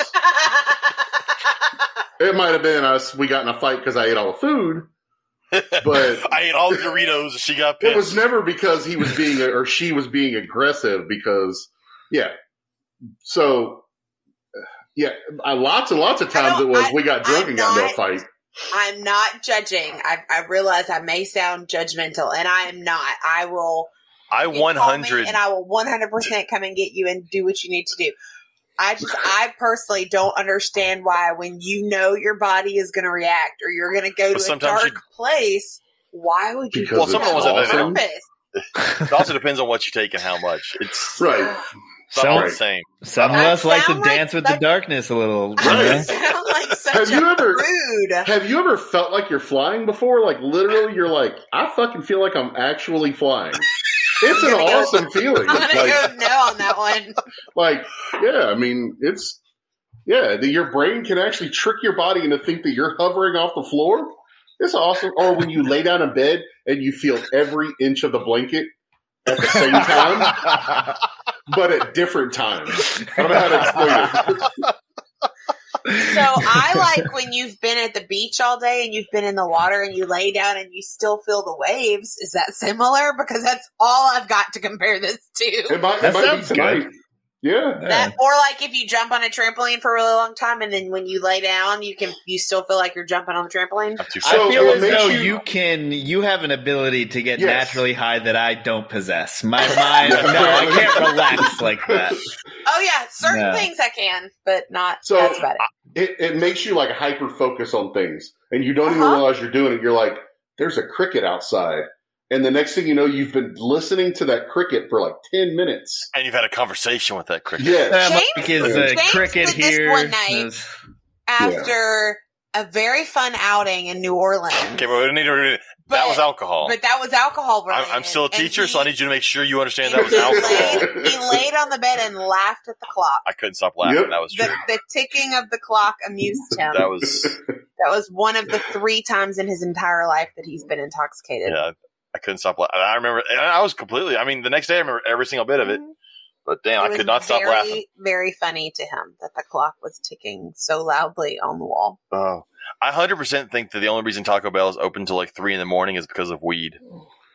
I've gotten a drunk too. Uh, it's an equal opportunity food, I think.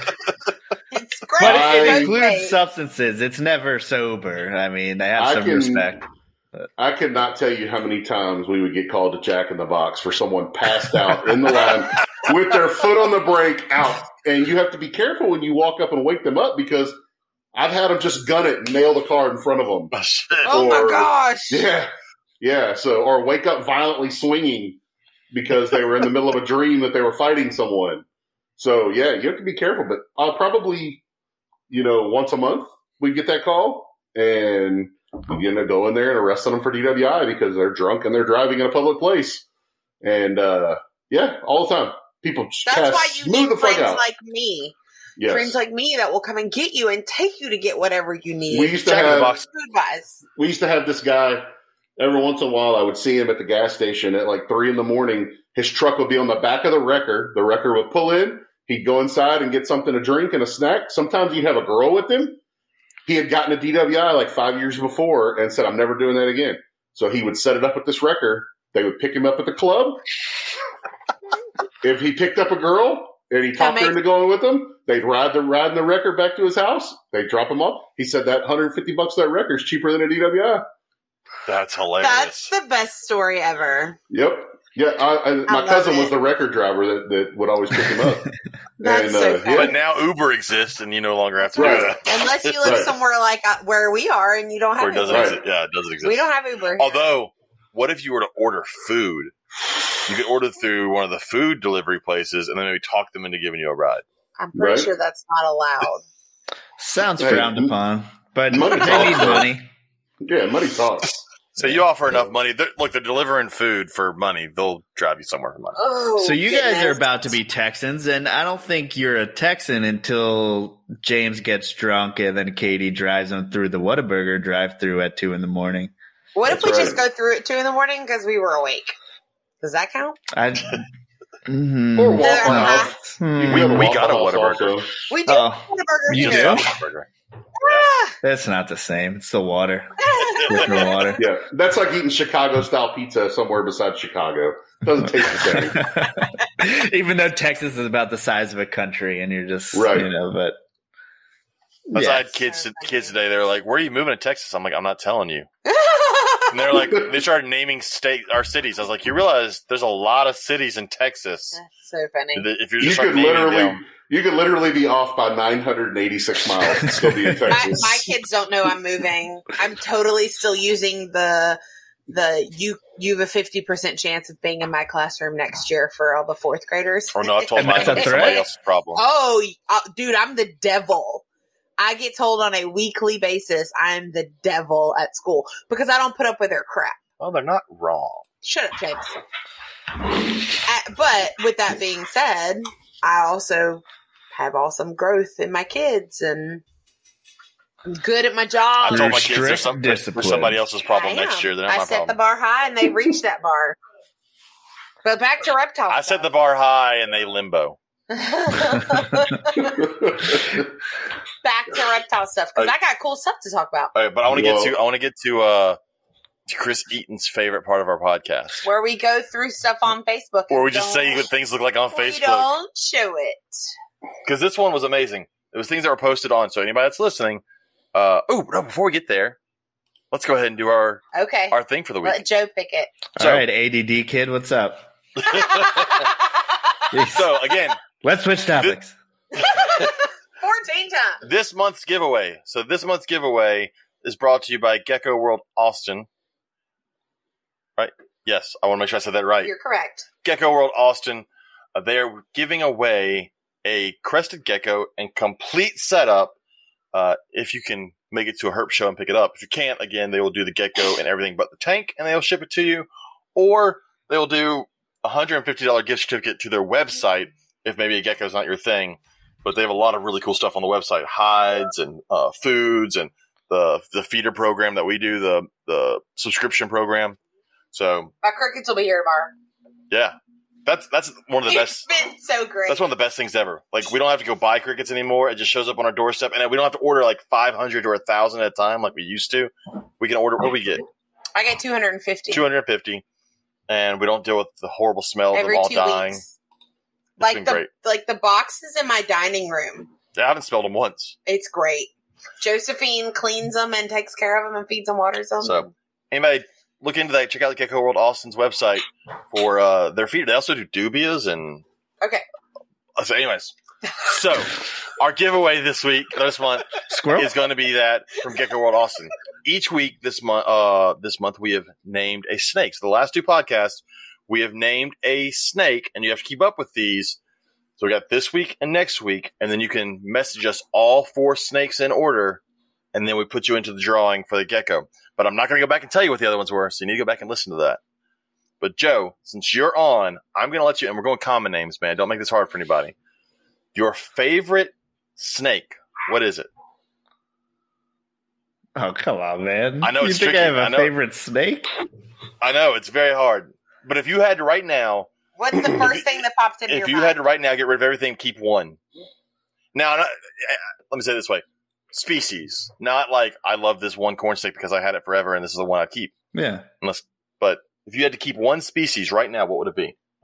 Um, wolf snake, and I've never Oh. kept it. I don't know if I want to keep it, but that was the first thing I thought of. I don't know why. I'm Uh, gonna Google that. I don't- don't know what I don't know that one. he gives uh, Lycodon, Dinodon, whatever Don it is now. They change the Dons every once in a while. Lycodon. There you go. It used to be Dinodon. It's a it's a it's a krait mimic.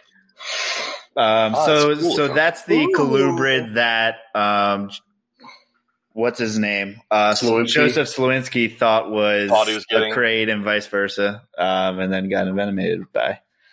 So Um, the so there's a snake. there's a lot of wolf snake is a very general term. There's a lot of different ones, and they look very different. They're super variable. Um, I'm not sure about how like the species break down and stuff like that, but we can just be general. They almost look like a king snake, corn Mhm. snake kind of thing, like California king snake with the bands. Yeah, it's So- definitely one of those things where it's like it probably wouldn't be fun keeping it, but it's nice to know it exists. Here's a picture of a two-headed like Joe Rogan. snake.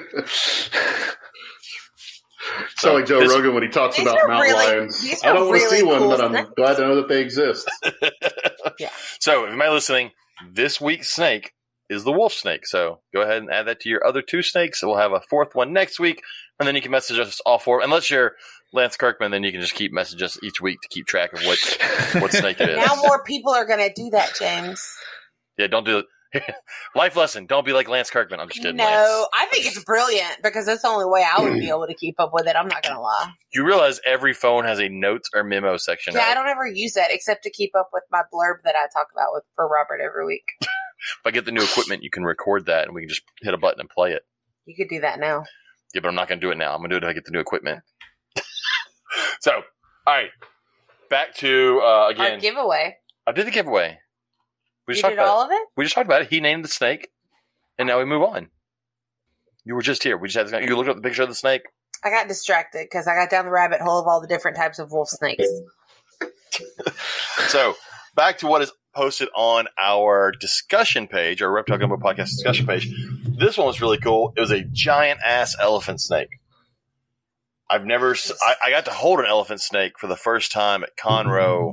Okay, I thought you were calling it an ass elephant snake. I wasn't sure. I like An you ass. put It's the a. It's an I ass put the- elephant snake. I put the comma in the wrong spot on that fucking sentence. So yeah. it's a giant ass elephant snake. Oh. Uh, but I got to hold an elephant snake at Conroe a few Conroes ago, and it's a fucking weird snake to hold. But this one weighs, fif- I can't do the math, 15 kilograms. I don't know. It's fat. It looks like a giant. fifteen kilograms. So kilogram is two point two pounds. So 35, 34 pounds. It's a big. uh, It's about two meters long. I do know two meters. That's not two meters because two meters is roughly six feet, a little over six feet. But this snake may be. He's a tiny guy. It may be. The It's guy in the a- picture is not very big. but it's a it's a big ass elephant snake. I've never seen one look like that. I It was hope you don't have any like uh, listeners around the world trying to look at us Americans trying to use the metric system and really struggling. I understand. We I should. don't do math. I understand Oh, we I should know don't the either. metric I didn't even try. No. I was gonna Google the conversions and then The best start- I know is that a meter is a little more than three feet because I've seen a meter stick and I've seen a yard mm-hmm. stick and I know it's a little more than three feet. I know a yard is three feet, Well, yeah, I would hope so. but that's because That's our that's ours. We Oh, never mind. But it's like the secondary one of ours. Come on, feet. On. Oh shit. Oh man, I was just trying to look through everything. That was oh, that's a weird looking frog. Let me guess, it was Travis. It was Travis. I knew Travis was going to be the one that posted that. Uh, Phil, uh, I'm not can't. That's a long ass scientific name. It's a new species of pitcher plant breeding bush frog, which I assume means it lays its eggs inside the pitcher plant. there, we've posted articles, I believe, about this frog before. Don't ask me to try to remember that. oh, and then you would assume the uh, the pitcher plant basically flies fall into it, and then the little baby tadpoles eat the little fly. Oh So- my I think it's god! the, the poop from the frog fertilizes the plant. If I If remember I'm not, if I'm not mistaken, and I could be, it could have been a totally different plant, but where the bottom of the plant forms at the base. that's where the bottom is. The base. No, no, no. But where Yeah, all yeah. the different leaves are, that's where the water gathers, and that's where they lay their eggs. And then they this live. may have been a different. It may not have been a picture. I'm sure if we read the article, it would tell us. No, no, no. This was posted. Can we by just No, make sure we read that assumptions? one. That's that's way better. I felt again. Christine is like cussing. Again, I'm just going to have Travis on at some point. I'm going to go through every post Travis has ever had, and Travis is going to have to explain it all to me in dummy terms. Oh, this was a cool one. It was a, a video of Eastern newts tearing apart a carcass of a spotted salamander. That was cool. It's like Yeah, a whole bunch of Eastern newts eating a, Yeah. sp- a spotted in salamander Vermont. In Vermont.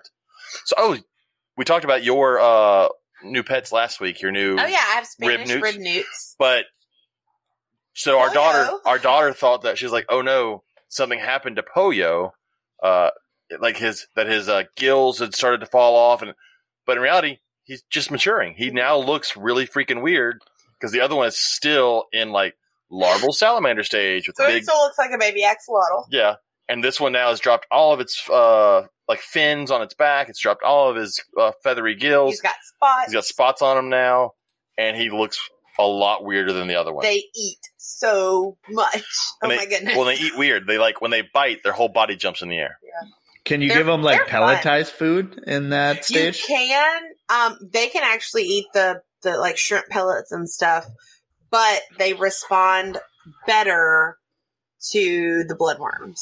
Oh, like nice. they go bananas when you put bloodworms in there. Yeah, both are easy to get though, right? So that's cool. Oh, yeah. Yes, very easy. I had some bloodworms from my fish tank left in a freezer, so we fed them those. Dude, I, I want a fish tank. I've been You- thinking Not if you're going to move. I know that's Yeah, the thing I was the- thinking about after I move. That's the most. That's the thing I'm the most afraid. I'm going to lose fish. I know it. I may not lose my catfish because those guys are pretty hardy, and it's good because I got one catfish and I've had I've had him for oh shit, I got him in 2008. So anybody out there wants to do the math, I'm not doing the math. Was that 14 years? 15 years? No, 14. but 14. sure. I think it's 14 years. so I've had that catfish for 14 years when he was little, and now he's much bigger. And so that, I'm not looking forward to moving a fish tank. I'm gonna have to buy a cooler and like an air stone and a battery powered thing for like keeping bait The alive. fish tank is what I'm the most afraid to move. We have a 55 gallon. community yeah, so tank. you gotta you, you have to drain it or do you keep the water? So I'm gonna keep. I'm gonna take a cooler, the biggest cooler I can kind of get and still be able to lift. Fill it with water from the tank. Put them in there, and then I'm gonna put that in the car. Drain everything else, throw it away, except and leave the gravel and everything in there. Move the whole thing. Get there, fill it up with fresh water, treat it, and then pour this water that they're in in there so that it's at least got some of their bacteria and all that. But we've got to keep the airflow circulating with them so they don't die on the car. yeah, so it's going to be like uh, pack it and go straight there kind of thing. It's Yeah. be the last thing. That's a lot harder than reptiles to move. so much harder than reptiles. Yeah. and I'm sure someone out there right now is like, "Well, if you do this with fish, but look, I, I, I I'm I'm gonna move snakes. Moving it across town ten minutes was a pain enough. In Well, because it's got it's got 55 pounds of gravel in it when there's no water in there. So there's already 55 pounds of rock in there plus the tank. Yeah, it's My olive enclosure has 60 pounds of dirt in it, and it's dry. So it's like I'm not looking forward to moving that thing. how big's your olive? Uh, like 12, 13 feet. Jesus. The So only thing cool. about New York is that no, you can't have anything in the family of Pythonidae. So is that ball pythons also right? Technically, yeah. Although I know people who have them, so I don't. I mean, then again, like people have tigers in New York, right? I mean, it really is what it is. But um, I wouldn't want to do it. That's like the uh, uh there's legal stuff going on right now with with me, but the law here Wait, what? the, the state versus James Lewis. God, Uh, y'all. it, kind of is right now. Oh Jesus! What the paper says. I got a, a thing in the mail the other day when I got I home. think technically his name is maybe first. I uh so a year ago I got a I got a ticket for selling a carpet python without a permit. I didn't realize you had to have a permit to sell a carpet python in Louisiana. But you do if they catch you, you definitely gotta have one. So that's fine, whatever. Um but I got a thing in the mail. This is the first thing I've heard since then. And it's not just a ticket. It's a uh, I gotta show up for court for my arraignment in like July. Uh so yeah. Are they going to live stream it? Can we watch it? Oh well, the like the the list of animals. So look, the No, no, first. we are not getting on this. no, I'm not. But no, the first snake on that list. It goes along with your like Pythonidae. The first snake on that list is Apodora. Who the fuck own like 15 people own that snake and no one's bred it. I'm telling you, someone Googled snakes over eight feet and went, all right, put all these on the list. You can't sell those. Cause like the reason I got in trouble is because I sold a, a diamond jungle cross and it literally says diamond python. I'm like, a snake gets like five, six foot. So those lists, when someone makes those lists, it's definitely never done by anybody that knows anything about the animal. It's always done by someone who knows nothing but can Google. So, like the whole Florida Fish and Wildlife Commission. Yes. Yeah. Or the uh, U.S. Geological Society, who said Burmese pythons can live in Washington, D.C. Right. because they're doing so good in cold winters in South Florida. Right. Uh, so back to our discussion page. This one was funny. So we saw, we stopped at Walmart on the way to the show in Slidell, and in the parking lot, it had just rained. There was one of those massive uh, water bugs. Have you ever seen those, Joe? Those huge water bugs, like that can bite you and hurt you. Like No. they're I they get they're bigger they're bigger than a cockroach, and they have these weird front arm pincher claw things. And we saw it walking across the parking lot. Sure enough, uh, like that night or next day, Travis Wyman posted a video of one eating a baby turtle. Mm, I did see that. Those, and those things are creepy as hell. But I was like, we just saw that. Uh, Lady Gaga got a just got a newly discovered insect named after her. That's good. Good for What's her. the What's the name? I was. Gagaensis. Gaga Day. Uh, let me see. I guess that would be a family if it was Gaga Day. Uh, da, da, da, da. let's see if I can find it. God, there's a lot of stuff about her that I don't care about. What? What is this? Is just about her and her tour. Why don't? Because you're It's called scrolling PR, too baby. fast. I don't know. It's right Where? there in Oh, the third dubbed paragraph. Jeez Louise. Kai Kaya Gaga. Uh, I guess she does end in a vowel. You can do that. It's no fun though. It's inspiration because of the unique nature of the insect. So the the bug itself is Oh, it's a a tree. bit It's one of those tree hoppers. The weird, like, and yeah, the funky antenna sometimes and they're spiky and they can jump. They're kind of like a weird katydid grasshopper The thing. guy that discovered it was talking about how it's unlike anything he's ever seen, and he feels like she is a also a very unique individual. well, that is true. Southerners always have great words for things. Like James, like, oh, that's a tree hopper. Like, what the fuck It's are you a- talking That's about, what man? it's called. It's the Called a tree hopper. I don't, What is I don't that know thing? it- Water I don't know what a tree hopper That's one of them spread natters. Ground rattlers. Ugh. Yeah. Uh, Lavissa Ratliff is working on pinning insects. She's doing this for fun. I had to do it as a project in school. This does not seem like fun. No, I can Whatever. think of You do you, Lavissa. like I could go to the dentist or the proctologist. I mean, all those things sound more fun, but I also don't like tedious things. So And it is. It is tedious. Uh, Yeah. Other than Robert posted that thing about Kobylka. We talked about that earlier. Oh, there's the video where this turtle's chasing lions away from its watering hole. yeah. yeah, That's cool. I love that Ryan one. This little, Gosling, little, little tiny turtle's like, fuck you, lion. it's a king of the jungle, my ass. That's right. Not king of a mud hole, bitch. Get out of here. uh, oh, North Carolina has a new bill that they're trying to pass, a traveling animal act, which is the same thing I think it was Oregon was working on trying to pass, which would basically say you can't have any of Where the you can legally do heroin, by the way. Are you serious? Oregon, where all drugs are legal. But, But you eh, can't you can't educate people on snakes. Yeah, Mm. monsters. And so this one, uh, U.S. is working on. It's a House bill for North Carolina. Basically prohibits using certain animals. The list below is, I'm sure, reptiles on it. I haven't looked at it. Uh, includes tortoises and small monitors. Tortoises, really? Have we ever been like, oh god, we have to watch out for the tortoises? They're taking over, uh, which will include educational outreach programs not being able to do it, and the punishment is a class two misdemeanor with a maximum penalty penalty of sixty days in jail. Could you imagine sixty days in jail because you showed a classroom of kindergartners a tortoise? What you in for? um, Just you just got a lot. I killed a guy. I killed him. killed him dead. I enjoyed it. Oh, like so. Hopefully, USARK can uh, can stop that. That's that's ridiculous. Um, uh, these these things. It's just they're popping up more and more now. It, it's it's honestly scary. Yeah, I think that's a, that's honestly something that you need to take into consideration. Like when I thought about starting a business and all that stuff, and what state I was going to be in, and like just the overall way that legislation is going is kind of very scary, especially if you're going to try to make your living on it, stuff like that. Especially uh, if you're outside of corn snakes, ball pythons, the the stuff that we have a pretty strong hold on. Um, yeah, man, it's kind of scary. The or if you're in corn snakes, you can't move to Georgia. yeah. You know, Well, I mean, New Jersey's the same way, and uh, um, I'm having all these people call me because one of the biggest wholesalers here uh, moved over just over the state line in New Jersey, and now he can't have most corn snakes, and he doesn't have any corn snakes or anything like that. Um, so yeah, I mean, they, they have the red the eyes snake. ball, right? It's got to be red, have red eyes for it to be legal. Yeah.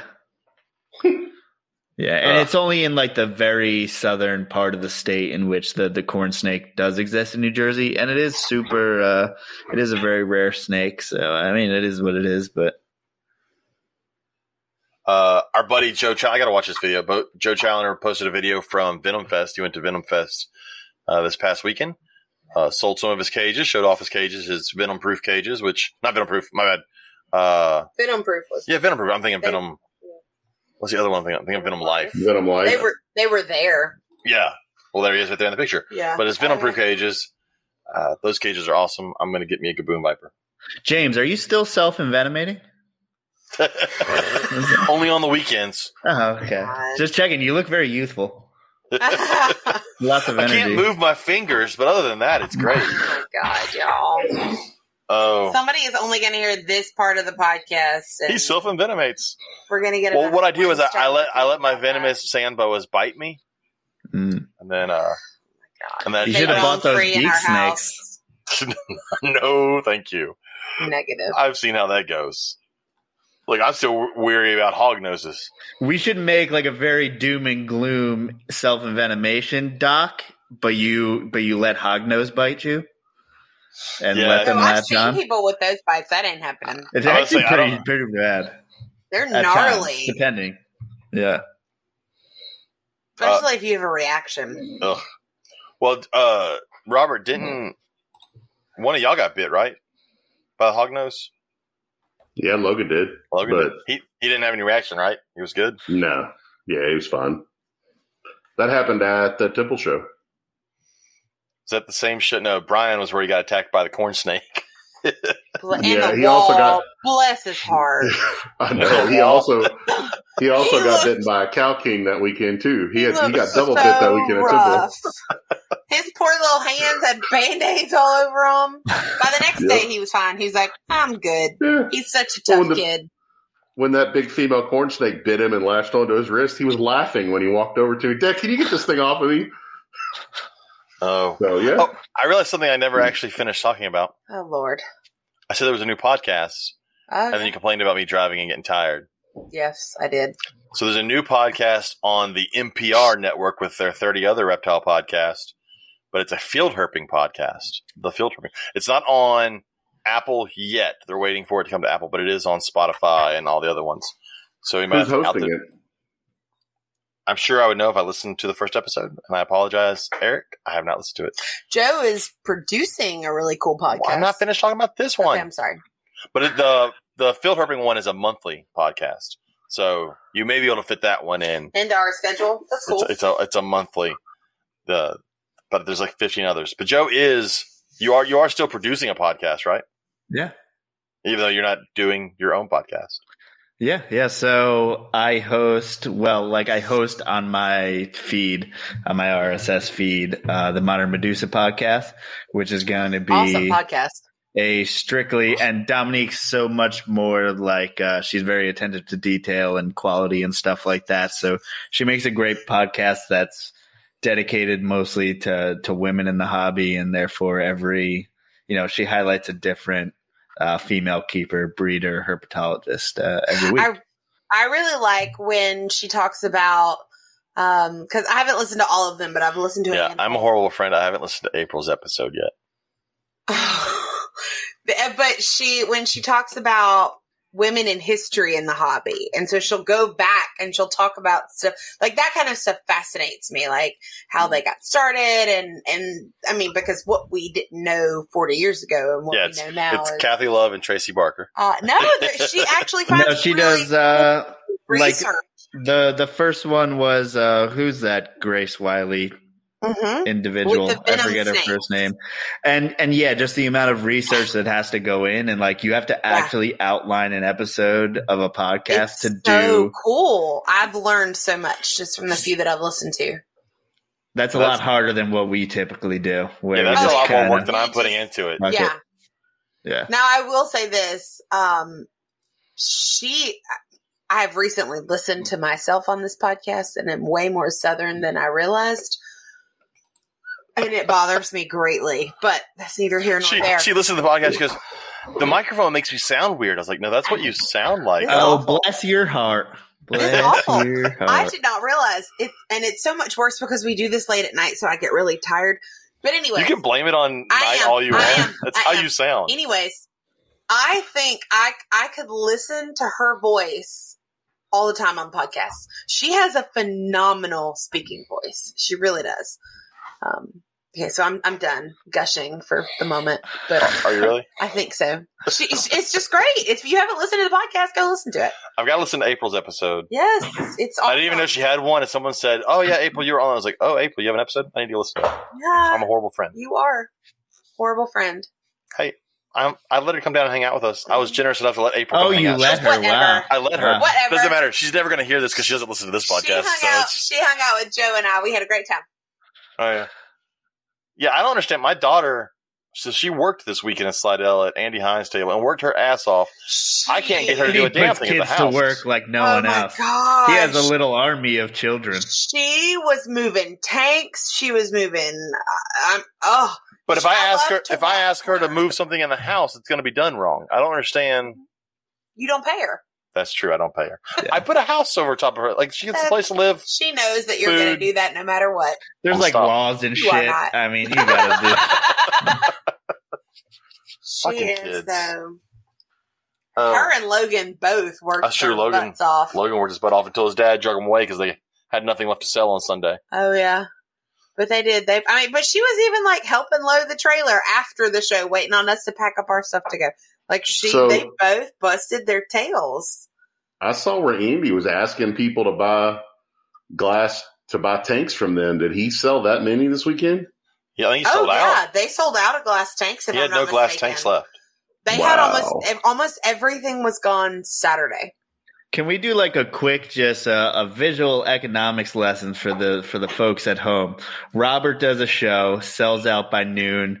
Andy does supplies, sells out of tanks. You know, by the end of the show, all you sad sacks of shit that breed animals, you're waiting there behind your the table like a bunch of fucking one. idiots. You Yes. dumb motherfuckers! Come Yes. on, take it. Yeah. It's pretty obvious, Feeders- guys. Feeders, dry goods, and enclosures. That's where the money Yeah. is.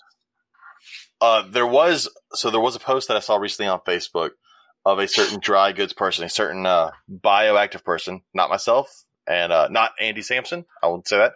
It was another well-known bioactive person. Uh, someone bought some leaf litter, and in their leaf litter bag was like a McDonald's burger wrapper. That's excellent.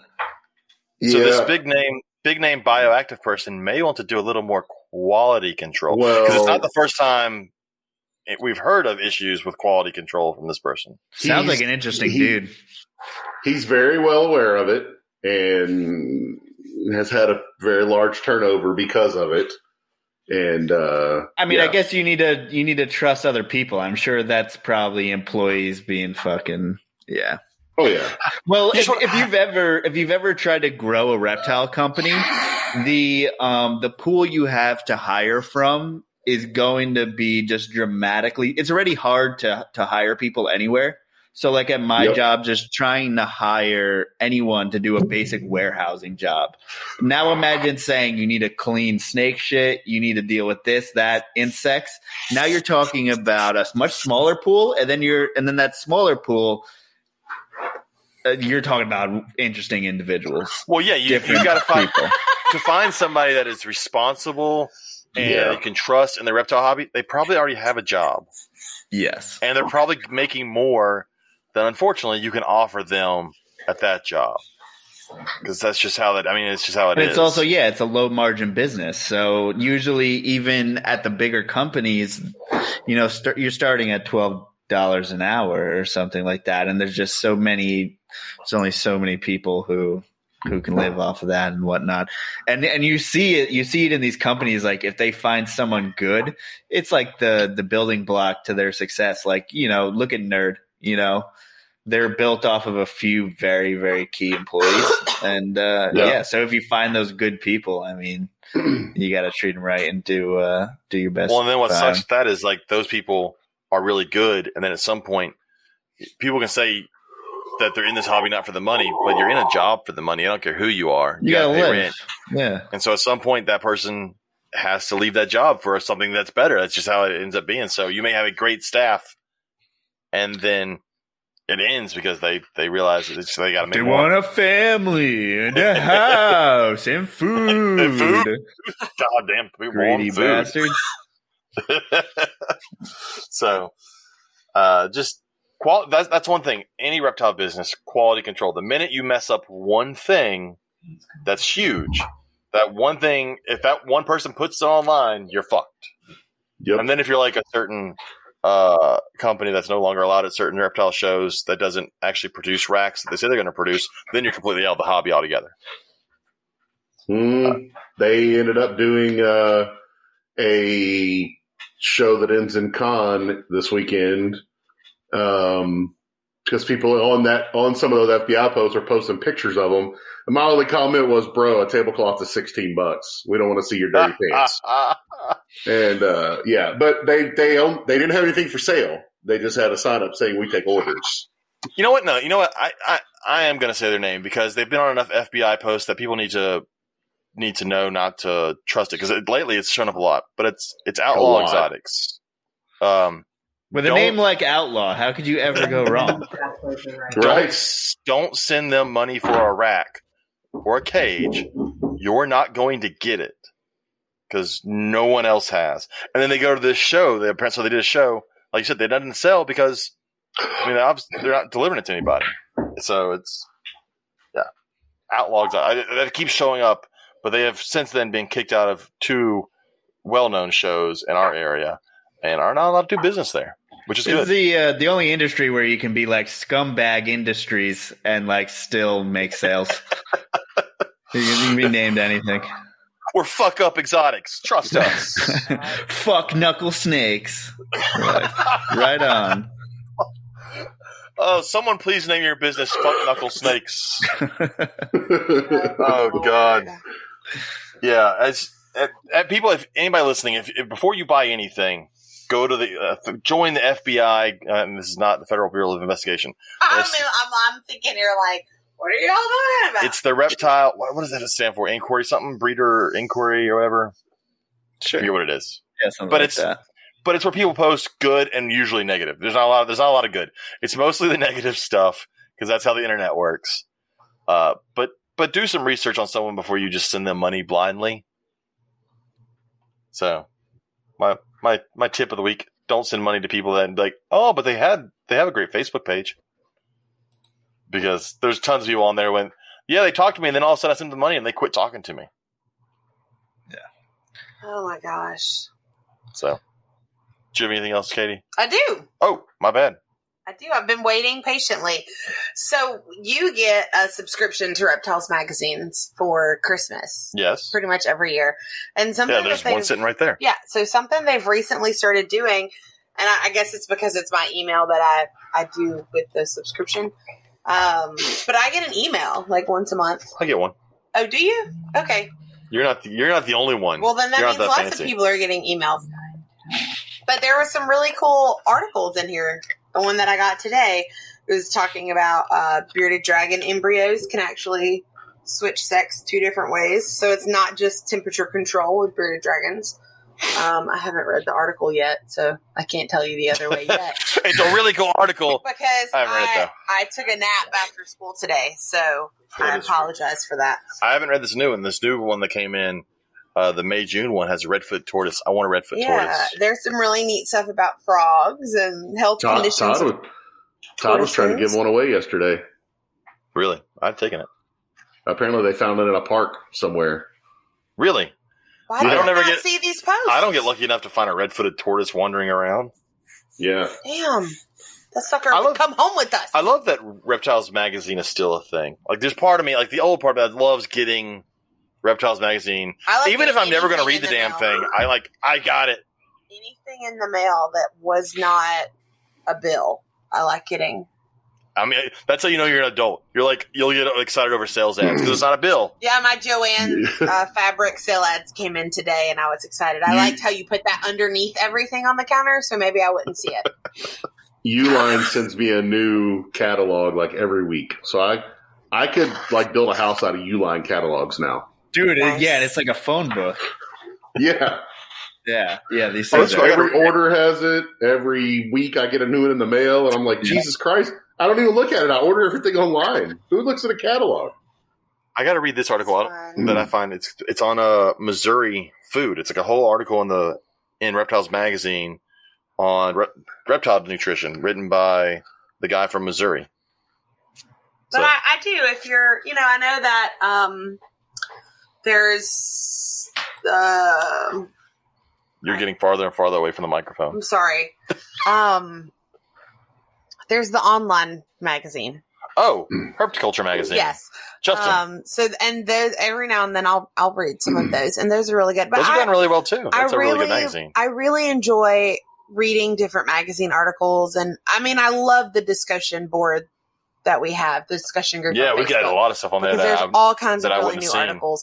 And what I've really enjoyed is whenever our guest is giving us their weekly, the weekly snake or the lizard or whatever animal, I always end up Googling it because I don't know what it is. And then I end up clicking on all these articles to read and learn about this animal, which is really neat for me because again, I'm not the animal person on the podcast, yeah, mean, but I you am, still are. but I'm yeah. married into it. I mean, Mar- married into. I'm married into all this stuff. Let's be real. I mean, Lucky the- my- my lizards i don't want to get rid of my lizards i do love those um, but i mean as far as the snakes go it is what it is let's just be real That's, Says the that's person that keeps- you can hope for. I think sometimes. Says the person that keeps hounding me about getting a Mexican black king snake. well of course i want to look at it and you'll take care of it we've been through this man Anyways, is that all you had, Robert? You have anything else this week you want to talk about? Uh, no. Robert's off this weekend. There's Compelling no show, so contact Yeah, Robert for a rack. Make him Just make more because racks. No show doesn't mean I'm not doing anything this weekend. I'll be in the shop probably most of the weekend. you got a whole new. You got a lot of new. stuff. You got new displays you're starting to make. Yep, You got new different types of racks you're starting to make. So, yep. uh, Because uh, and that this that weekend is coming. in it. It's in ARBC Arlington, but That's right. uh, yeah, that, I just there was no way I could do that show not with the the rest of the show schedule around it. But I will next. I'll probably do it in the fall. Um, you've got a website coming out soon, I do. or update a new website, which will be fun.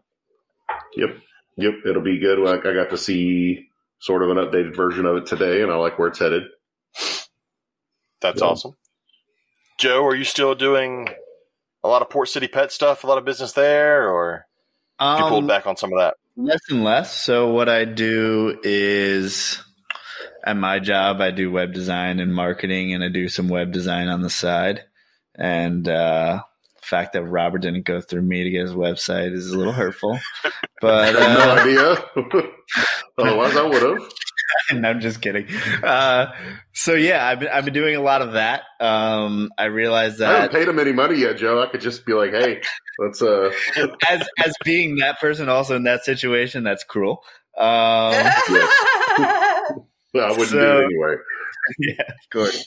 So, um, yeah, I mean, you get honestly, it's a lot more rewarding to to do that and not have to clean and feed the website and uh, worry about it dying or you know any of that stuff. I mean, I still have a lot of snakes. I really want to keep it more of a hobby.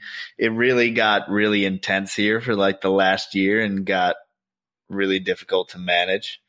And Yeah. uh, yeah, I think I think most people would assume like COVID hurt your business or something. No, it's kind of the opposite. It was like too too much uh, for me to handle and stuff like that. And then it was like, you know, um, what do I see myself happier doing? You know, doing what I do now would it be digital marketing, e-commerce websites, web design, that kind of stuff, or or cleaning snake shit for 12 hours a day.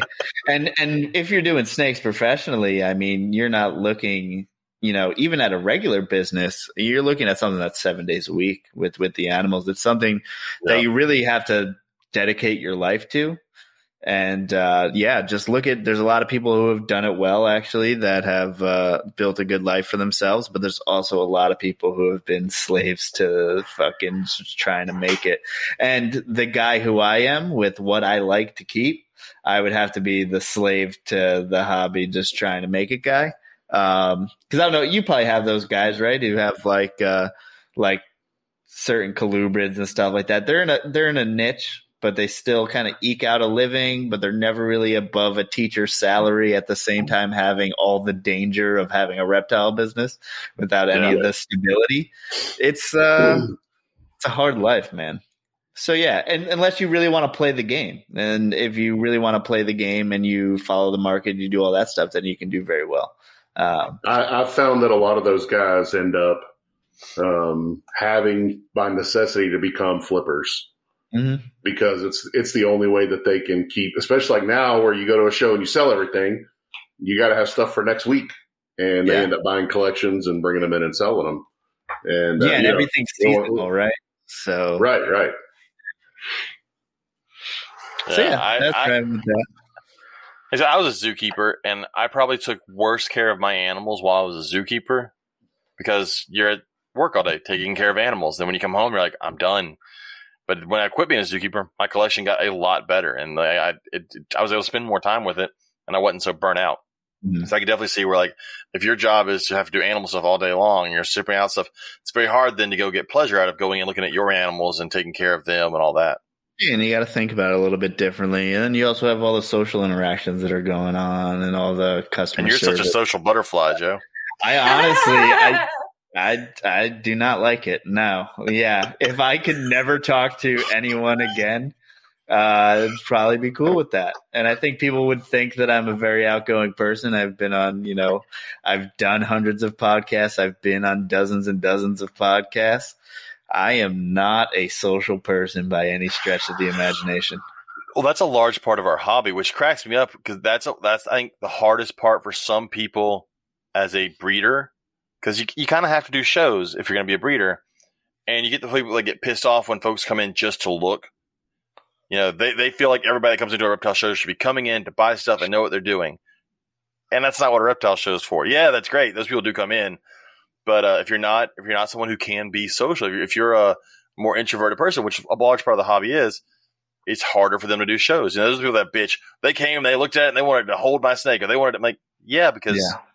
That's kind of a show is a for a lot of them it is a petting zoo. You're going to get the people that come in and buy stuff, but I mean, See, I was people walking in- always I, I can always compartmentalize with like sales and stuff like that. Like I can actually sell and like do talk to people for a whole weekend, but it is exhausting at the end of the day. Like Oh, yeah. I go to sleep. Um, but yeah, at, at you guys, it sounds like Katie was there when when you're doing the shows every weekend, and then eventually you're just like. You need a break, man. It is exhausting packing things This up, last one shows, kicked setting up. butts. and they're long oh. days. Oh. yeah. Oh yeah, but you have those silly one day shows up there up north. Yeah, it's almost just as annoying because you never settle in. You don't stay because you got to do the wake up at five in the morning and then get home, you know, at eight, and it just makes it one long, arduous day. And then you I end see. up putting the animals back at like ten o'clock, or then waiting to the next morning. Anyway, it's uh, Yeah, so you don't get the Yeah. joy that we get of like taking Saturday night just to hang out with everybody. yeah, that, Oh, yeah. that's like the Right. fun social part. You guys just go and watch uh, Andy get hammered, and you and uh, yeah, yeah, and like I loved it when I was in Texas. I mean, it was a party when we when we vented every show. I was also a little bit younger, a little bit less likely to get hungover, I guess. But we would just party, and Andy would have Mhm. moonshine, and uh, life was good. Up here, it's like uh, the people who do it are at every show, but also a lot of them are pretty serious about it. And it's not exactly like a fun environment. No one's drinking beers. You would be weird if you were in Texas. a half of the southern vendors had a beer, and like that was normal, and it didn't hurt your sales. I mean, we Um, have some venues that sell alcohol in the concession stand. Yeah,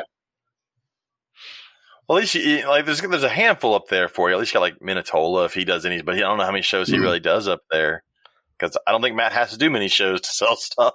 No, and he'll do Hamburg, and then Hamburg's like uh, a swap meet for reptiles, and it's in like a farmhouse. And uh, if it's summer, it's nine million degrees. If it's winter, um, you're standing outside for like five hours in the freezing cold. So, I mean, yeah. I, am I just shitting on everything right now? What's going That's on? That's okay. Um, It's fine. Yeah. I still, I still want to do. Ham- I want to come to Hamburg just once because I've heard your description. I heard Owen and Eric's description. I need to see this thing in person. It's good and bad. I mean, you're going to see a lot of different animals, stuff like that. Um, it's really not that bad of a show. It's just, um, I actually kind of like the Oaks one here. It's like local to Philly. Um, a good, you know, somewhat diverse show, um, but it's still pretty low key and super professional. So like it's in like a big convention center. It's in a legitimate convention center.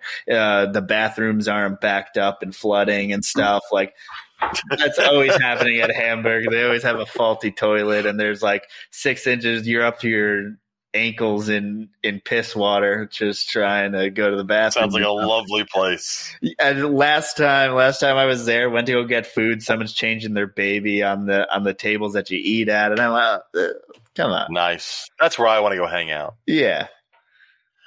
So I think I can't remember if I asked you this. When you went to Alabama, did you ever make it over to Birmingham to the Dixie Reptile Show? You weren't really into Thank reptiles God I back did then, were you? not. Um, I had just I would look for them outside, stuff like that. I, I did have a red-footed tortoise when I when I lived there, uh, but I was not in the reptile community. Um, I was uh, Colorado. I went to a few shows. The um, the Southern reptile shows, besides say Herps that I've been to, stuff like that. Whew. Tough crowd. Tough crowd. The Dixie one wasn't bad. We I went a few times. It's funny because uh, later on, I, like, actually at a Slidell show, I've met uh, Terry, who was the Terry. person that put it on for forever, but he's he's since retired from that. Um, but we talked to him this weekend uh, he's one of those like old school guys who has the stories. Like all the stories that we tell is like people think is myth, but he was actually there, so he could tell you what actually happened. Right. Yeah, And- I, he's the reason that we didn't leave until one o'clock on Sunday because I s- he talked to us for a few minutes at my table. Remember James? And then he walked back over there like thirty minutes later and stood there for an hour and talked to me. And man, that's an interesting guy. Yes, yes, They're good people. because he knows all those all the names that were big in the '80s and '70s. Oh yeah, Real uh, straight laced, straight shooters. Those 70s Sure, and 80s sure. reptile folks. oh yeah. Sure. Oh, yeah. Well, the, the whole story he was telling us about the first time he went herping in Texas was with some guy who was like a legend who left him there so he could go to Mexico and get drunk for two days and said, just go out and catch as many rattlesnakes as you can. And he got bitten by the very first one he picked up. Yeah, that story was good. He went he went to the hospital and then told the doctor, "I'm not staying here. I came here to hunt rattlesnakes," and then went out and hunted rattlesnakes with his arm in a sling. Yep. Oh shit! Naturally. I'm uh, I'm Uh, going to West Texas in May, actually, at the Oh, end of? May. Oh, we're at. Um, gonna do the whole Sanderson thing Oh, and yeah, stay man. at the That'd fun. hotel and whatnot. I forget what hotel it is. You know, you know what I'm talking about. Oh, yeah. Yeah. I'll be probably moving at the end of May.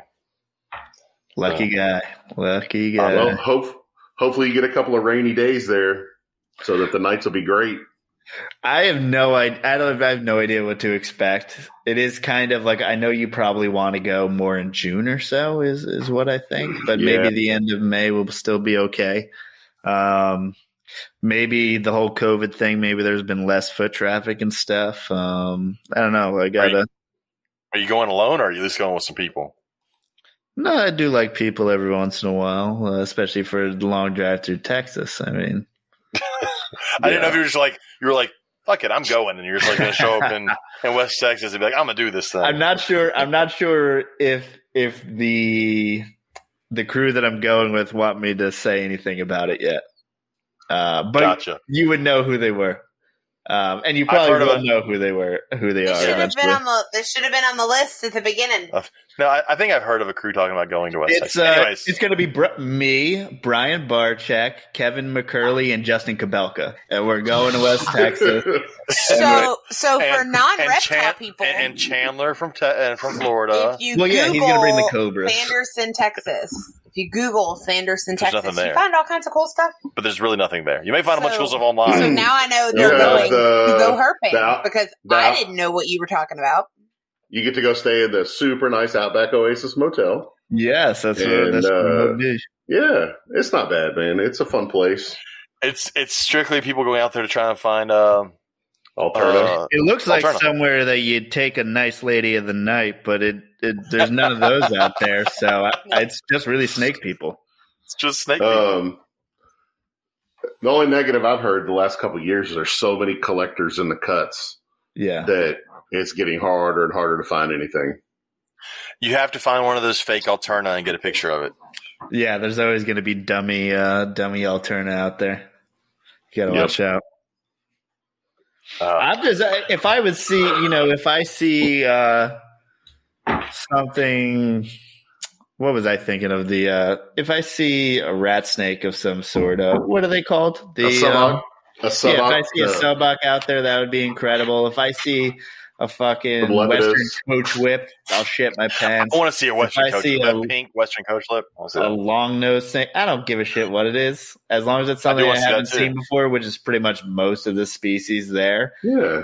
Well, make sure Um, you pick the long nose up and make it fart. It, uh, it's also the the cactus, the cactus capital of Texas.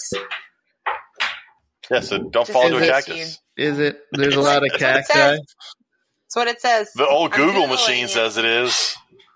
There's a And lot I've of them out that- there. I have seen that on three different websites. So Oh wow, I it's mean- got to be true. Yeah, uh, it is the alternate capital of Texas.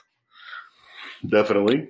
Don't you have to have a, a light, a permit or something to go out there and just like look for snakes? Yeah, and you need to, and you need a vest, and you, uh, you need to, you can't like just go in your car and start flashing lights everywhere through the cuts. You need to actually walk the cuts, and um, which, you know, takes a lot of time and you can't cover much ground. And so not only is it harder the amount of snakes that are out there, it's harder because there's laws in place in which are actually strictly enforced, uh, Oh, yeah. in which make it harder for you as well. So that's part Which of is probably good because if there were no laws, there'd probably be no Alterna left out there at all. If there were no laws. yeah, laws, and things So- are getting just more and more popular, and like YouTube and stuff like that. Um, you know, it used to be a thing where like five nerds knew what was going on, but now it's a thing. I feel Yeah, like it's- this description of the area makes me want to go there. So this is on a travel and outdoor website. It says Sanderson is an underrated, adventurous West Texas escape. Mm, This this scrappy town scrappy. on the edge Scrappy. of the of the big big How I like my region towns. has a trendy motel, best description. pistol packing waitresses, Jeez. and starry nights aplenty. Oh love man! That's a great description of a place that has nothing. If you get lucky, you may be able to take one of the pistol packing waitresses back to that trendy motel, but you never really know. Yeah, Oh, it's man. a it's an interesting place for sure. Um, there's I think the population is about 800, which is not small for that part of Texas. So But, in its um, heyday, it never got over three thousand people. So you have to like breakfast tacos or tacos because pretty much the only thing to eat in town is the Laredo Taco Company inside the Stripes gas station. And uh, yeah, sell there's not a, tacos and burritos made on site, Which to this is website. um what I ate a lot when I was at Dyess Air Force bo- Base in fucking Abilene. I ate those Yeah, Laredo stripes thing. Son Yep. of a bitch. When you like, yeah, that's the only place you fucking stop to fuel up and Yes. whatnot. I ate a lot of those fucking tacos. yeah, Well, not I'll have not to go the when I best, but it is still, you know, not the worst either. not the worst. we'll have to go when I move to Texas because someone bought me a new pair of tongs to use when I go too. well, you can go to like Buc-ee's and oh, Spoiled. stuff since you're a free human. I wasn't a free you human. spo- that was actually one of the selling points for our daughter. They have Buc-ee's? neighborhood Buc-ee's. Yeah, and All- then no uniform. All around Robert, they have neighborhood Buc-ee's, which have all the good food and none of like the tchotchke shirts and all that stuff. But you can get all of the candy and chocolate covered whatevers. and all your foods that cook on those rollers. That stuff's amazing. I love my food cooked on a roller. If it's been sitting there for about eight hours, it's nice and good. Damn. Yeah, like your gut doesn't die. No, I'm- Like I- for I me, it's like stomach. once I hit like 26, I can't eat a, a roller quesadilla or whatever the hell, a Oh, I taquito. can. I can't do it anymore. Crispitos. I love Crispitos. That's one of those foods Yeah. where they put all the things together. Like one Oh, of those right. Taco Makes- hybrids. Makes you wonder who the guy was that was like, man, we keep all this stuff in these gas stations. There's got to be a better way to keep them hot. Let's find an industrial like press uh, metal rolling machine and make put some hot dogs on that bitch and heat it up and leave them out in the open all day long. But you know that just makes them taste better. hey, the hot dogs didn't spread COVID, so those things are safe. That's true. True. All right, I'm fading, Let's- y'all.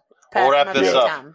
because it's almost bad. Well, yeah, I'm still on need dinner. Eastern time. Imagine, imagine Oh that. yeah, I got my You're COVID horrible- vaccine like two days ago too, and I didn't sleep the fucking. I was just The like, how night you after?